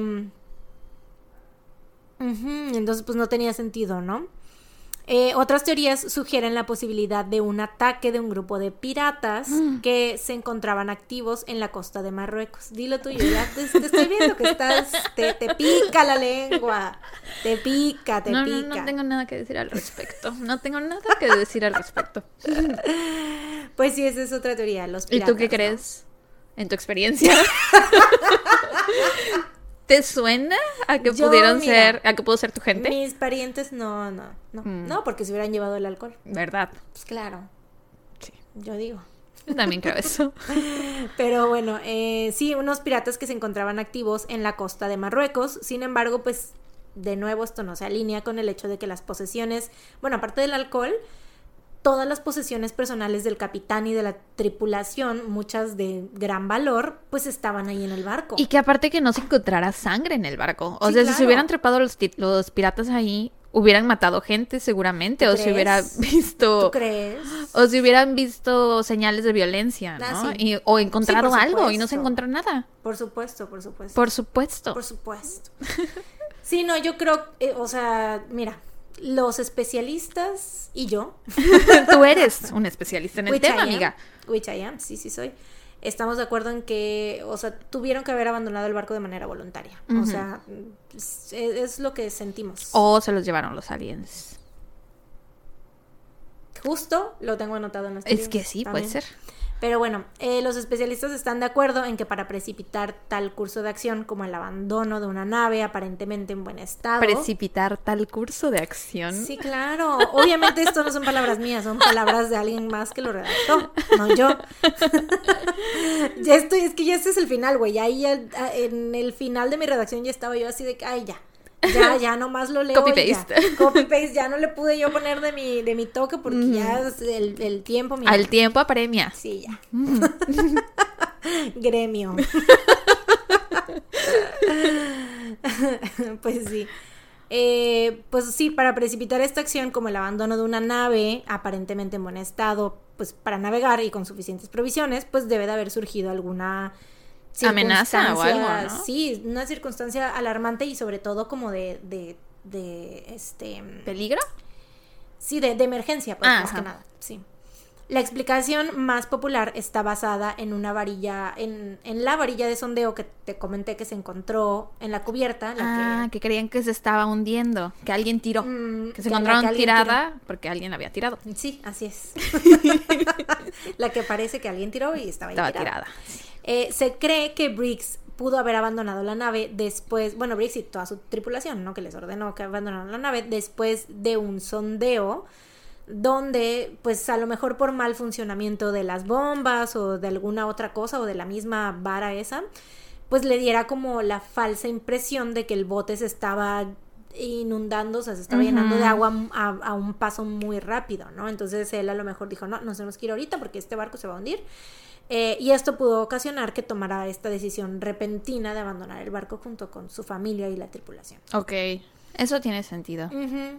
¿Sabes de casualidad si es normal que hubieran encontrado esa cantidad de agua abajo? O sí. sea, porque sí es normal, o sea, en otros barcos se hubiera Te encontrado digo, sin señal que de que eso significara que se podía hundir. Era un metro, y como lo dije en el momento de que, que surgió este dato, es, o sea, no era nada alarmante para un barco de este tamaño, pues. Mm. O sea, sí, y, e incluso pudo haber sido que se llenó después de que ellos bajaran, bajaran porque pues tenía un rato que estaba sin, sin tripulación, gente. ¿No? Uh-huh. Ajá, entonces pues puede, pero pues quién sabe, igual y él pensó, o sea, igual y Briggs pensó que se estaba como... Pero es raro porque era él era un navegante muy experimentado, entonces... Uh-huh. Pues sí es muy raro, o sea, y el barco estaba, o sea, vaya, navegó y navegó y navegó y navegó y navegó. O sea, sí pudieron haber llegado a su destino normal. Sí, también, si ellos se bajaron en el bote, pues yo creo que en lo que ellos lograron alejarse del barco, a lo mejor se pudieron dar cuenta así de, oye, no se uh-huh. está hundiendo. Y él tenía, podríamos volver. Tenía la herramientilla esta con la que determinaba el la compás. Latitud y todo esto, ajá. ajá, entonces pues tal vez con eso. Que igual, o sea, pues tal vez no era mucho, ¿no? En aquel entonces, uh-huh. o sea, no, no hacía magia, ¿no? Uh-huh. Pero pues algo le pudo haber ayudado y... Sobre todo que, o sea, es que ver eso de que se lo, de que sí lo lograron estos otros, los navegantes del Dei Gratia, lograron llevarlo a tierra Ajá. firme, o sea, es como de, pues por supuesto, y eso que ya había navegado varios tiempo solito el, el Mary Celeste, entonces pues obviamente sí, o sea, no tenía nada, uh-huh. no tenía nada el barco, pues. Uh-huh. Entonces está raro, güey. Otras explicaciones propuestas son la posible aparición de un iceberg. Pero pues igual esto, o sea, es que todas las teorías son como, pues eso, teorías. Claro. Y pues tienen hoyos, ¿no? También otra teoría es un maremoto repentino. Y está también, pues, la abducción alienígena. Pero el maremoto repentino los tendría que haber tirado del barco. Porque ¿por qué te bajarías sí. a un bote salvavidas en medio de un maremoto? O sea, corres o sea, más peligro, ¿no? Vieron que había un maremoto cerca, pues... O sea, que estaba ahí el... el como, es que es como esta madre que te absorbe ahí Ajá. a la verga. Entonces igual y vieron que había uno y ellos se salieron en el bote. Y, y se fueron en otra y dirección. El, ajá, y el barco, pues, sí sobrevivió al maremoto, quién sabe. Mm, ok. Pero pues no hay nada registrado sobre un maremoto en esas... O sea, en ese trayecto, ni nada, ¿no? Claro. Ni un iceberg tampoco, o sea, no. O sea, no tiene mucho sentido. Lo que sí tiene sentido es la abducción alienígena, güey, la verdad. Pues mira, la Pero verdad Pero el sí. barco, o sea, ¿cómo, cómo te van a, a abducir los aliens y todo Con así tus de, salvavidas. Y todo así de, mira, déjame... Oh, oh, oh, oh, hear me out, ¿qué tal? Que alguno de ellos estaba intentando escapar en el barco. Ya se los habían llevado y ya había alguien de ellos ya había visto. Uh-huh. los hermanos alemanes, pon tú. Me los imagino muy fuertotes. Pon tú que los hermanos alemanes vieron que se estaban llevando a todos. El capitán estaba con sus pertenencias, estaba haciendo alguna cosa de capitán y por eso se lo llevaron con todo y todo. Uh-huh. Y los hermanos vieron esto e intentaron huir en el barco salvavidas. Y los aliens dijeron, no, mi ciela, y se los llevaron con todo y barco. Mm. ¿Qué tal? Puede ser. Yo digo que sí. Puede ya ser. Lo solucioné, ya. Aunque crack the case. Que yo si me encontrara en esa situación, en lugar de exponerme al cielo, porque para mí ellos están en el cielo. Claro. Entonces pero es que ellos no sabían. Me escondería en el barco, más bien. O sea, en el Mary Celeste, en lugar de bajarme a un botecito. ¿Qué tal que, que me vean así a de uno de los que cielo. Estaban ahí se, se escondió uno de sus amigos y vieron que de todos modos lo abdujeron? Mm, puede y ser. Que, y que se fue con todo y, y de esta. ¿Con qué está? Con todo y de esta, con todo y tap. Ah, porque habían unas tapas que estaban destapadas, como... Eso no, no lo dije porque no había tenido sentido apenas hasta, hasta ahorita. Hasta ahorita. Hasta esta teoría. Hasta ahorita recobra sentido las tapas destapadas. Sí, güey, las escotillas, ves que hay unas Ajá. puertas que tienen en el piso, estaban destapadas, o sea, como si alguien hubiera abiertas. Salido. Ajá, abiertas, pues. Como si alguien hubiera salido y la hubiera dejado ahí abierta, la verga, uh-huh. Pues, güey. ¿Qué tal que los aliens la destaparon y se los llevaron? Puede ser. Y entonces los hermanos dijeron, no, aunque estemos, aunque nos escondamos en el barco, nos van a llevar a la chingada. A ver, hay que tratar de escapar en el barco salvavidas, a ver si se puede. Puede ser, pero ¿qué interés tendrían los aliens sobre estas personas? Ay, o pues sea, porque no sé, ellos... ¿Qué interés tenían con todas las personas que han abducido? No, no pues no, no sé. Exacto, no sabemos. No cuestiones los planes de los aliens, güey. O sea, ellos tienen sus razones. Sus razones, sus motivos tienen. Ellos Aunque tienen yo no razones. Los entienda, ellos tienen sus motivos. ¿Quién sabe, güey? Sus sí, motivos habrán tenido. Tienes razón, tienes razón. Pero bueno, en febrero de mil ochocientos setenta y cuatro, el consorcio vendió el Mary Celeste a una asociación de empresarios en Nueva York y continuó navegando por las Indias Occidentales y el Océano Índico.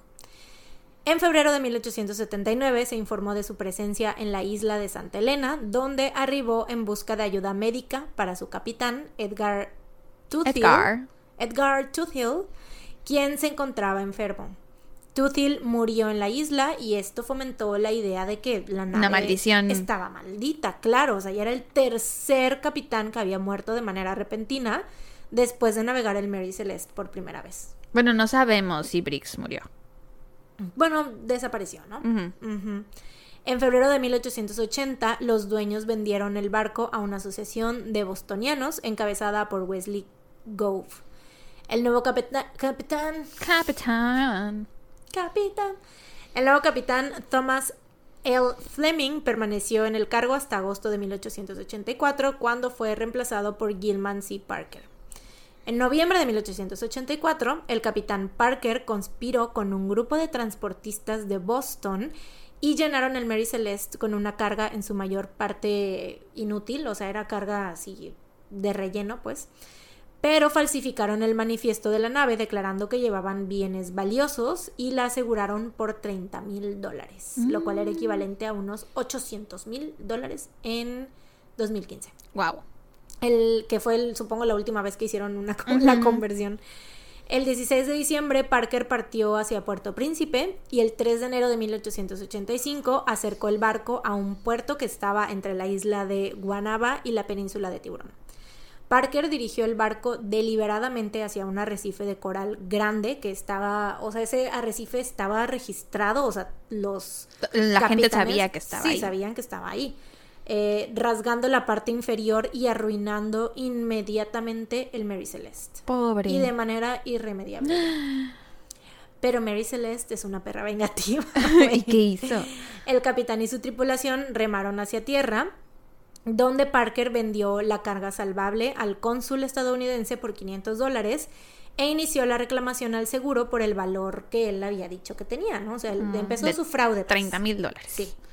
Eh, cuando el cónsul informó que lo... ¿Qué?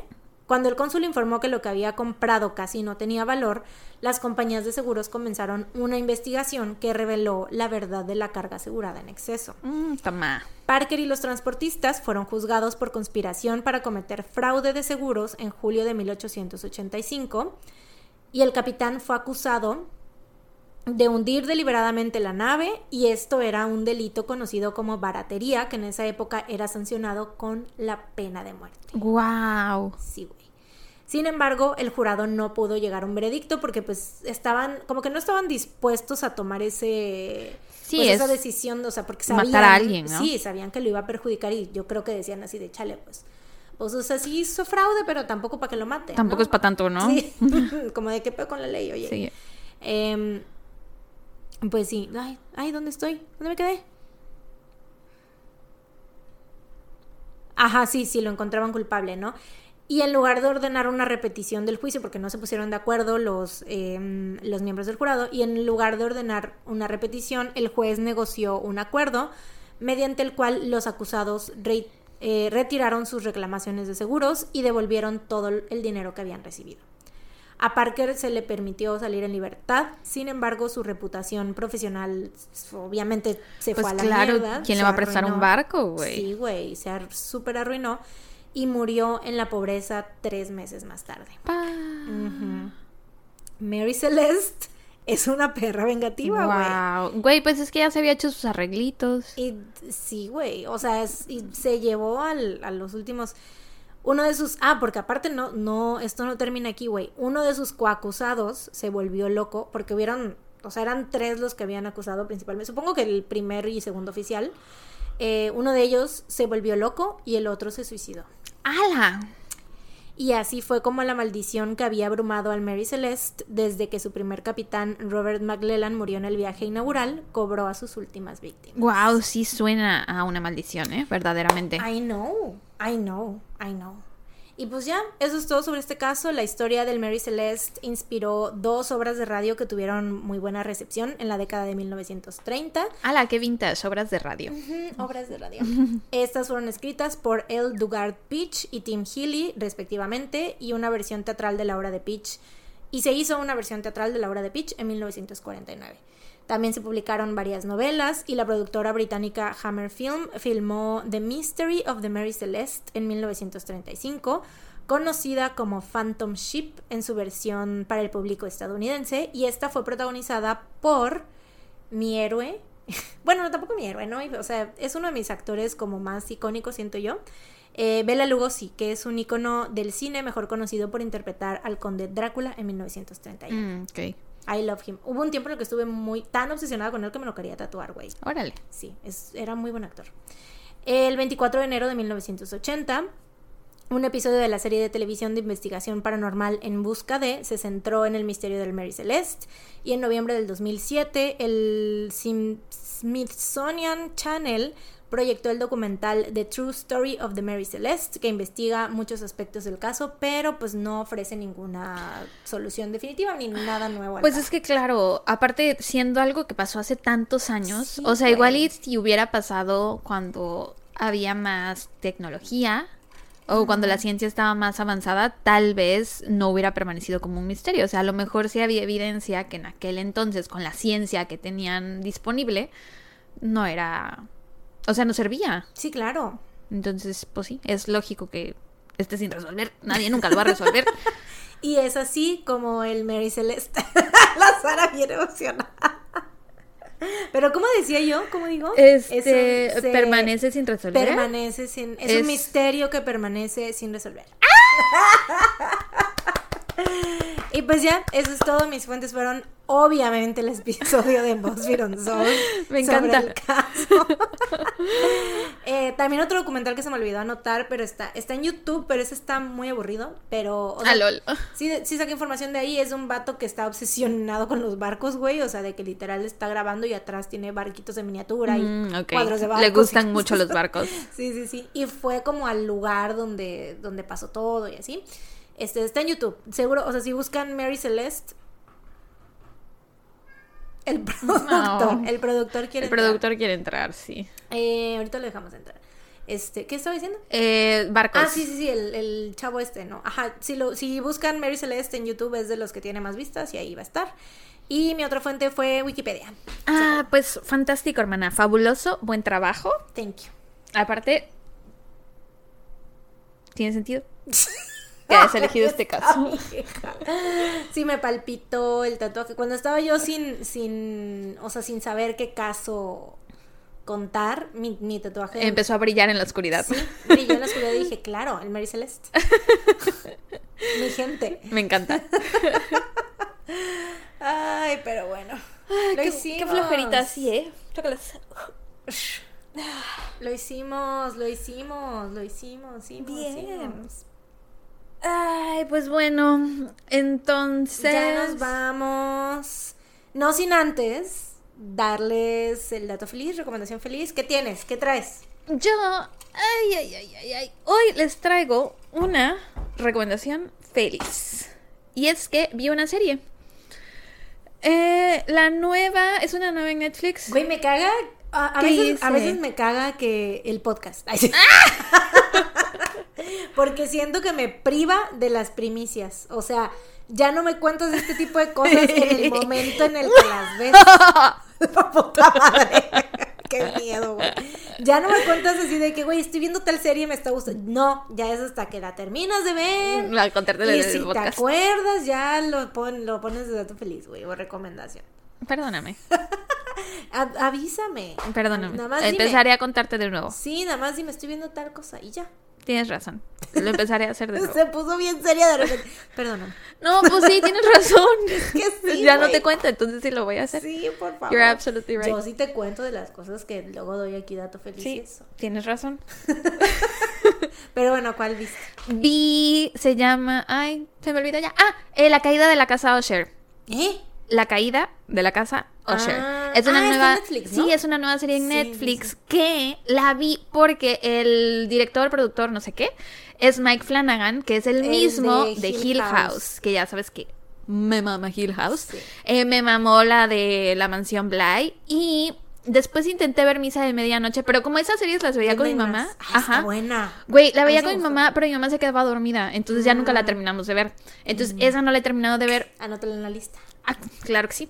Bueno, pero no nos va a dar tiempo de verla ese día. Es una serie. It's a whole T V show. Pero son pocos capítulos. Son como doce, ¿no? ¿Ah, sí? Según yo, sí. A ver. Bueno, sigue, sigue contando en lo que, que tú checas. Ajá. Entonces, eh, pues fíjate que justamente hace unos días estaba yo así de ¿qué veo? Porque tenía ganas de ver cositas como de halloweenescas para ponerme mm. en el mood. Y no encontraba nada que me rascara esa comezón hasta que... Y yo estaba pensando, debería de ver de nuevo Hill House, ¿no? Pero eh, un día prendí mi tele... siete episodios. Ah, pues mira. Pero sí, ¿cuánto duran? De una hora. Ah, pues... pero pues podemos ver algunos. Podemos ver el último. El último. ¿Eh? Los dos últimos y ya. No, sí, la neta no, qué hueva. Sí, sí, sí es que sí, es toda una serie. Y está lenta, y está lenta, sí. Y mi mamá te digo que se quedaba dormida todo sí, el tiempo, entonces sí, no ya. Le culpo, la verdad. Uh-huh. Entonces ya nunca la terminé de ver, pero hace unos días estaba yo así de que debería de ver Hill House de nuevo porque me gusta mucho, es la temporada, la chingada. Eh, pero prendí la tele y me salió esta nueva serie y dije, mmm, ¿de quién será? Y entonces ya chequé el reparto y me salió el Mike Flanagan y yo así de ¡ah! Me emocioné muchísimo, me emocioné muchísimo porque, mira, yo para ubicar gente así que hace cosas, soy bien mala. Sí, o sea, es, es me sé como tres nombres de directores sí. Y ese es uno. Entonces soy su fan. That's one of them. Entonces soy su fan y lo que haga yo lo voy a ver. Entonces enseguida le hablé a mi mamá y le dije, mamá, ¿qué crees? Hay una nueva serie del que hizo Hill House. Y me dijo, ay, qué padre, ¿cuándo la vemos? Y yo, mami, yo ya la voy a ver. Lo siento mucho. Te estoy hablando para decirte que ya la estoy viendo. Sí, yo así desde quieres verla tú por tu cuenta. Porque, güey, después de que se quedó dormida, sí. La última, o sea, ¿cómo? Nunca la voy a ver. Pues es que, es que, es que la saga es bien así de que pasa algo una vez y ya va a pasar siempre. Ya no le da oportunidad a la pobre Sara Peña porque es que ya te, es que te vas a dormir. Te quedaste dormida. Es que te vas a dormir. Ahora no la vamos a terminar de ver. Serie de Mike nunca, Flanagan. Sí. Entonces la empecé a ver y al, fíjate que al principio como que no... Mmm, se iba a dormir Sara Peña. Sí. Pero, güey, yo también me quedé dormida, de hecho. O sea, porque la empecé a ver tarde y eh, la vi después de cenar y me acosté en el sofá y cuando me acuesto, me, me duermo. O uh-huh. sea, es inevitable. Este dato no se acuesta y se duerme. Uh-huh. Entonces ya estaba así yo... Y literal me desperté. No me estaba dando nada de miedo. Nada de miedo. Ya había, la googleé y dije así de, bueno, vamos a ver, ¿no? Ah, resulta que está basada en una obra de Edgar Allan Poe. Entonces dije, bueno, mm, debe ser buena, ¿no? Amamos. Este, pero decía en lugar de terror, decía drama y dije, ay, no me lo va a dar, no me lo va a dar. Entonces pues ya con esa mentalidad me quedé dormida y literal en el momento en que me desperté, ¡fum! De esas partes que te ponen Uy. que te asusta y me cagué. Y dije, bueno, está bien, sí la voy a seguir viendo. Sí. Entonces ya la vi, son doce episodios según yo. Esta según yo sí son doce. Puede ser que esté equivocada y también sean siete, no sé. Pero está muy buena, se las recomiendo. Eh, se trata de una familia de gente muy rica eh, que tienen una empresa de medicamentos, una farmacéutica, ¿no? Mm. Entonces, eh, hay... los quieren meter a la cárcel, están como en un juicio porque las farmacéuticas son malas y hacen adicta a las, adictas a las personas, entonces están como en un juicio de eso y la familia sospecha que hay un traidor que le está pasando información al F B I. Y que por eso están en juicio, entonces están así de tenemos que encontrar al traidor y ponen una recompensa, la chingada, y de pronto se empiezan a morir todos. O sea, se cuenta que es un papá uh-huh. con como cinco o seis hijos y se van muriendo uno a uno y de formas así feas. Sí, ayer la terminé de ver apenas. Muy buena, se las recomiendo. Y es serie limitada, o sea, ya donde termina, terminó. Yes, bueno, okay. It must be porque... según el trabajo de Mike Flanagan, so far, todas sus series Son han sido así. Ajá, sí. sí. Terminan y terminan. Entonces yeah. sí, I liked it a lot. Pero como buena fan de Mike Flanagan tienes que ver Midnight Mass, güey. Sí, y también me di cuenta que tiene otra que es El está... Club de la Medianoche, no la vi. Ah, ya. Sí, Midnight Mass sí está, sí está terrorificona, pues. Uh-huh. O sea, sí tiene cosas... como que al principio sí está lenta, o sea, tarda en llegar a donde tiene que llegar, un poquito, pero cuando llega uh, uh, llega y llega llega y rellega. Sí. Sí, está chido. Ah, pues la voy a ver. Sí, vela, vela. Y ustedes vean eh, La Caída de la Familia Usher. La Caída de la Familia Usher. Usher es como, para mí es de turut, turut, turut, turut, o Las Mentitas. Mi papá me dijo lo mismo cuando le conté de la serie, me dijo, ¿sabes quiénes son los Usher? Y yo, ¿quiénes? Y me dijo, los que hacen las mentas. Y yo, sí, papi, tienes razón. Tu papá y yo, una misma. Sí. Las mismas referencias. Sí, güey, se sabe. Pero bueno, ¿tú qué nos traes? Híjole, ¿qué traigo yo? Yo sé que... estoy viendo ahorita... Ah, que... bueno. No, dilo y yo ahorita te, te digo lo que creo que iba a ser tu Dad Feliz. Ah, ok. Eh... ¿Estás viendo ahorita...? Ah, sí, estoy viendo ahorita la última temporada de Lupin. Ah, cierto. Y esa es una serie que ya tiene... es que, puta, güey, salió desde dos mil veinte, creo, la última temporada, güey, o algo así. O sea, fue de esas series que se quedaron congeladas por culpa de la puta pandemia, güey. Mm. Entonces, apenas hasta ahorita, porque la neta, esa serie, pues sí es... como es en Francia, sí tiene como muchas escenas que son en la calle. Y la gran mayoría de las escenas de Lupin de la primera y segunda temporada son... así en la calle y en espacios abiertos y así, entonces pues obviamente en yo... locación, no en set. Sí, yo creo que por eso, bueno, yo creo, ¿no? Porque según yo sí están como en París, o igual y no, igual es y me han todo engañado. En pantalla verde. Igual y me han engañado y todo es pantalla verde, güey, quién sabe, porque Lupin Duby, el maestro del engaño, entonces pues quién sabe.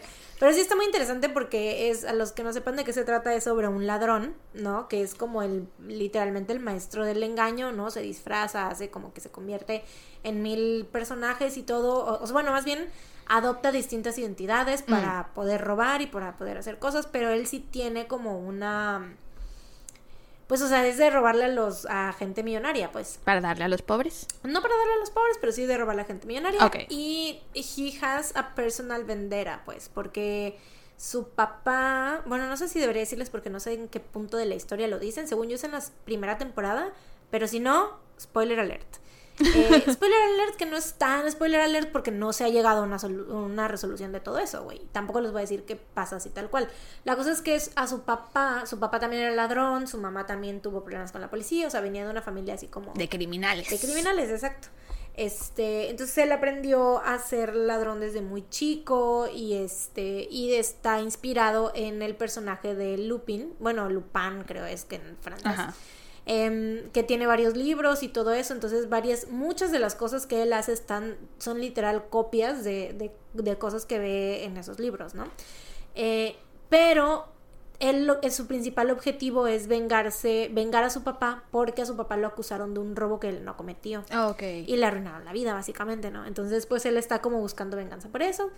con gente de altos mandos, millonaria y así, pero pues gracias a eso, o sea, en el proceso obviamente se hace de muchos enemigos, uh-huh, y así. Y lo que sí les puedo decir que es como, no es spoiler porque no tiene nada que ver, o sea, es como un cameo, es algo que no tiene que ver con la historia, pero para que estén pendientes por si, ya sea que apenas la van a empezar a ver, o si están, o si no sabían que había ya una tercera temporada y vieron las otras dos, o lo que sea. Hay una referencia al robo del Isabella Gardner. Le mandé la foto a... Sa- sí, te la mandé, ¿no? Sí. Sí. Están todas las obras que se robaron de Isabella Gardner, güey. En y una... es... Ah, bueno, te iba a preguntar, pero igual eso es spoiler. ¿Qué? Que si se supone que se las robó él. Ah, no, no, no. Porque, o sea, pues es que esas fueron... Lo toman como... ¿Cómo se dice? O sea, sí es una referencia real, pues, porque en el dia- en los diálogos dicen así de que sí, estas pinturas que se robaron de un museo en mil novecientos noventa en Boston. Mm. Entonces, o sea, y él en mil novecientos noventa estaba chamaco, entonces no pudo haber sido él, pues. Ya. Pero, este, ajá, entonces sí, está, está muy padre. Yo cuando vi dije, ¡ah! ¡El Chester Tony! Sí, güey, el Rembrandtito was nowhere to be seen. Está muy chiquito. Es que es... Muy chiquitito. He do be very small, pero... pero sí. Te emocionaste cuando lo viste. Me emocioné mucho, pues, y de, no mames. Y era como de, güey, claro, o sea, Aurovol, series y películas y todo eso. Obviamente, güey, esta serie que es de robos, y sobre todo él, que roba mucho museos. Ajá. O sea, robó el Louvre, en la primera temporada robó el Louvre. Y así, ¿no? Entonces es como de, güey, obviamente tenían que referenciar eso, ¿no? Claro. Entonces me emociona mucho. Y sí, la recomiendo mucho esa serie. Ah, Véanla. Pues qué padre. El actor principal es el que... Ta, no sé si has visto la película de Amigos Inseparables o algo así, del señor cuadrapléjico. Sí. Es, ¿ves el, el chavo? No la está... he visto, pero ubico la portada. Ah, bueno, el, el pues el chavo negro que está, que ajá, lo lleva en, en la silla, ya. Pues él es el, el protagonista de esa serie. ¿Eso no es como es algo de antes de morir o algo así? ¿No es que... Amigos para Siempre? ¿O algo no así? Sé. No sé. Pero bueno, es de esa película del señor cuadra... uh-huh, que cuida al señor cuadrapléjico y así. Pues es ese güey, actúa muy bien, la verdad. Ah, órale. Muy buen actor, muy buen actor. Muy bien. Él es Lupin, entonces. Sí. Mm. Bueno, su nombre es otro, ya no me acuerdo cómo se llama, pero pues es... Ajá, se supone que es Lupin. Te Eso. digo lo que yo pensaba. Ah, ¿qué? A ver. Que ahorita, mientras estábamos grabando, salió el video... de John Cuquito con Kid Laroi. ¡Ay, sí es cierto! Sí, que de hecho cuando pues, hicimos sí pausa cierto. me salió, o sea, estaba yo en Twitter y me salió que había salido, y yo así le digo, no sí le digo, cierto. Pero si le digo ahorita ya no vamos a terminar no, de grabar. Sabía. Sí, güey, no, yo ya sabía que no, o sea, que lo iba a ver ya hasta el rato, entonces ya hoy yo ya estaba mentalizada, o sea, y mira, tan mentalizada que se me olvidó. ¿Lo quieres ver ahorita? Sí. Pues yo... vamos a verlo, vamos a verlo. Sí, sí, sí. Y o les... sea, no, no en el episodio. Ah, ok, ok.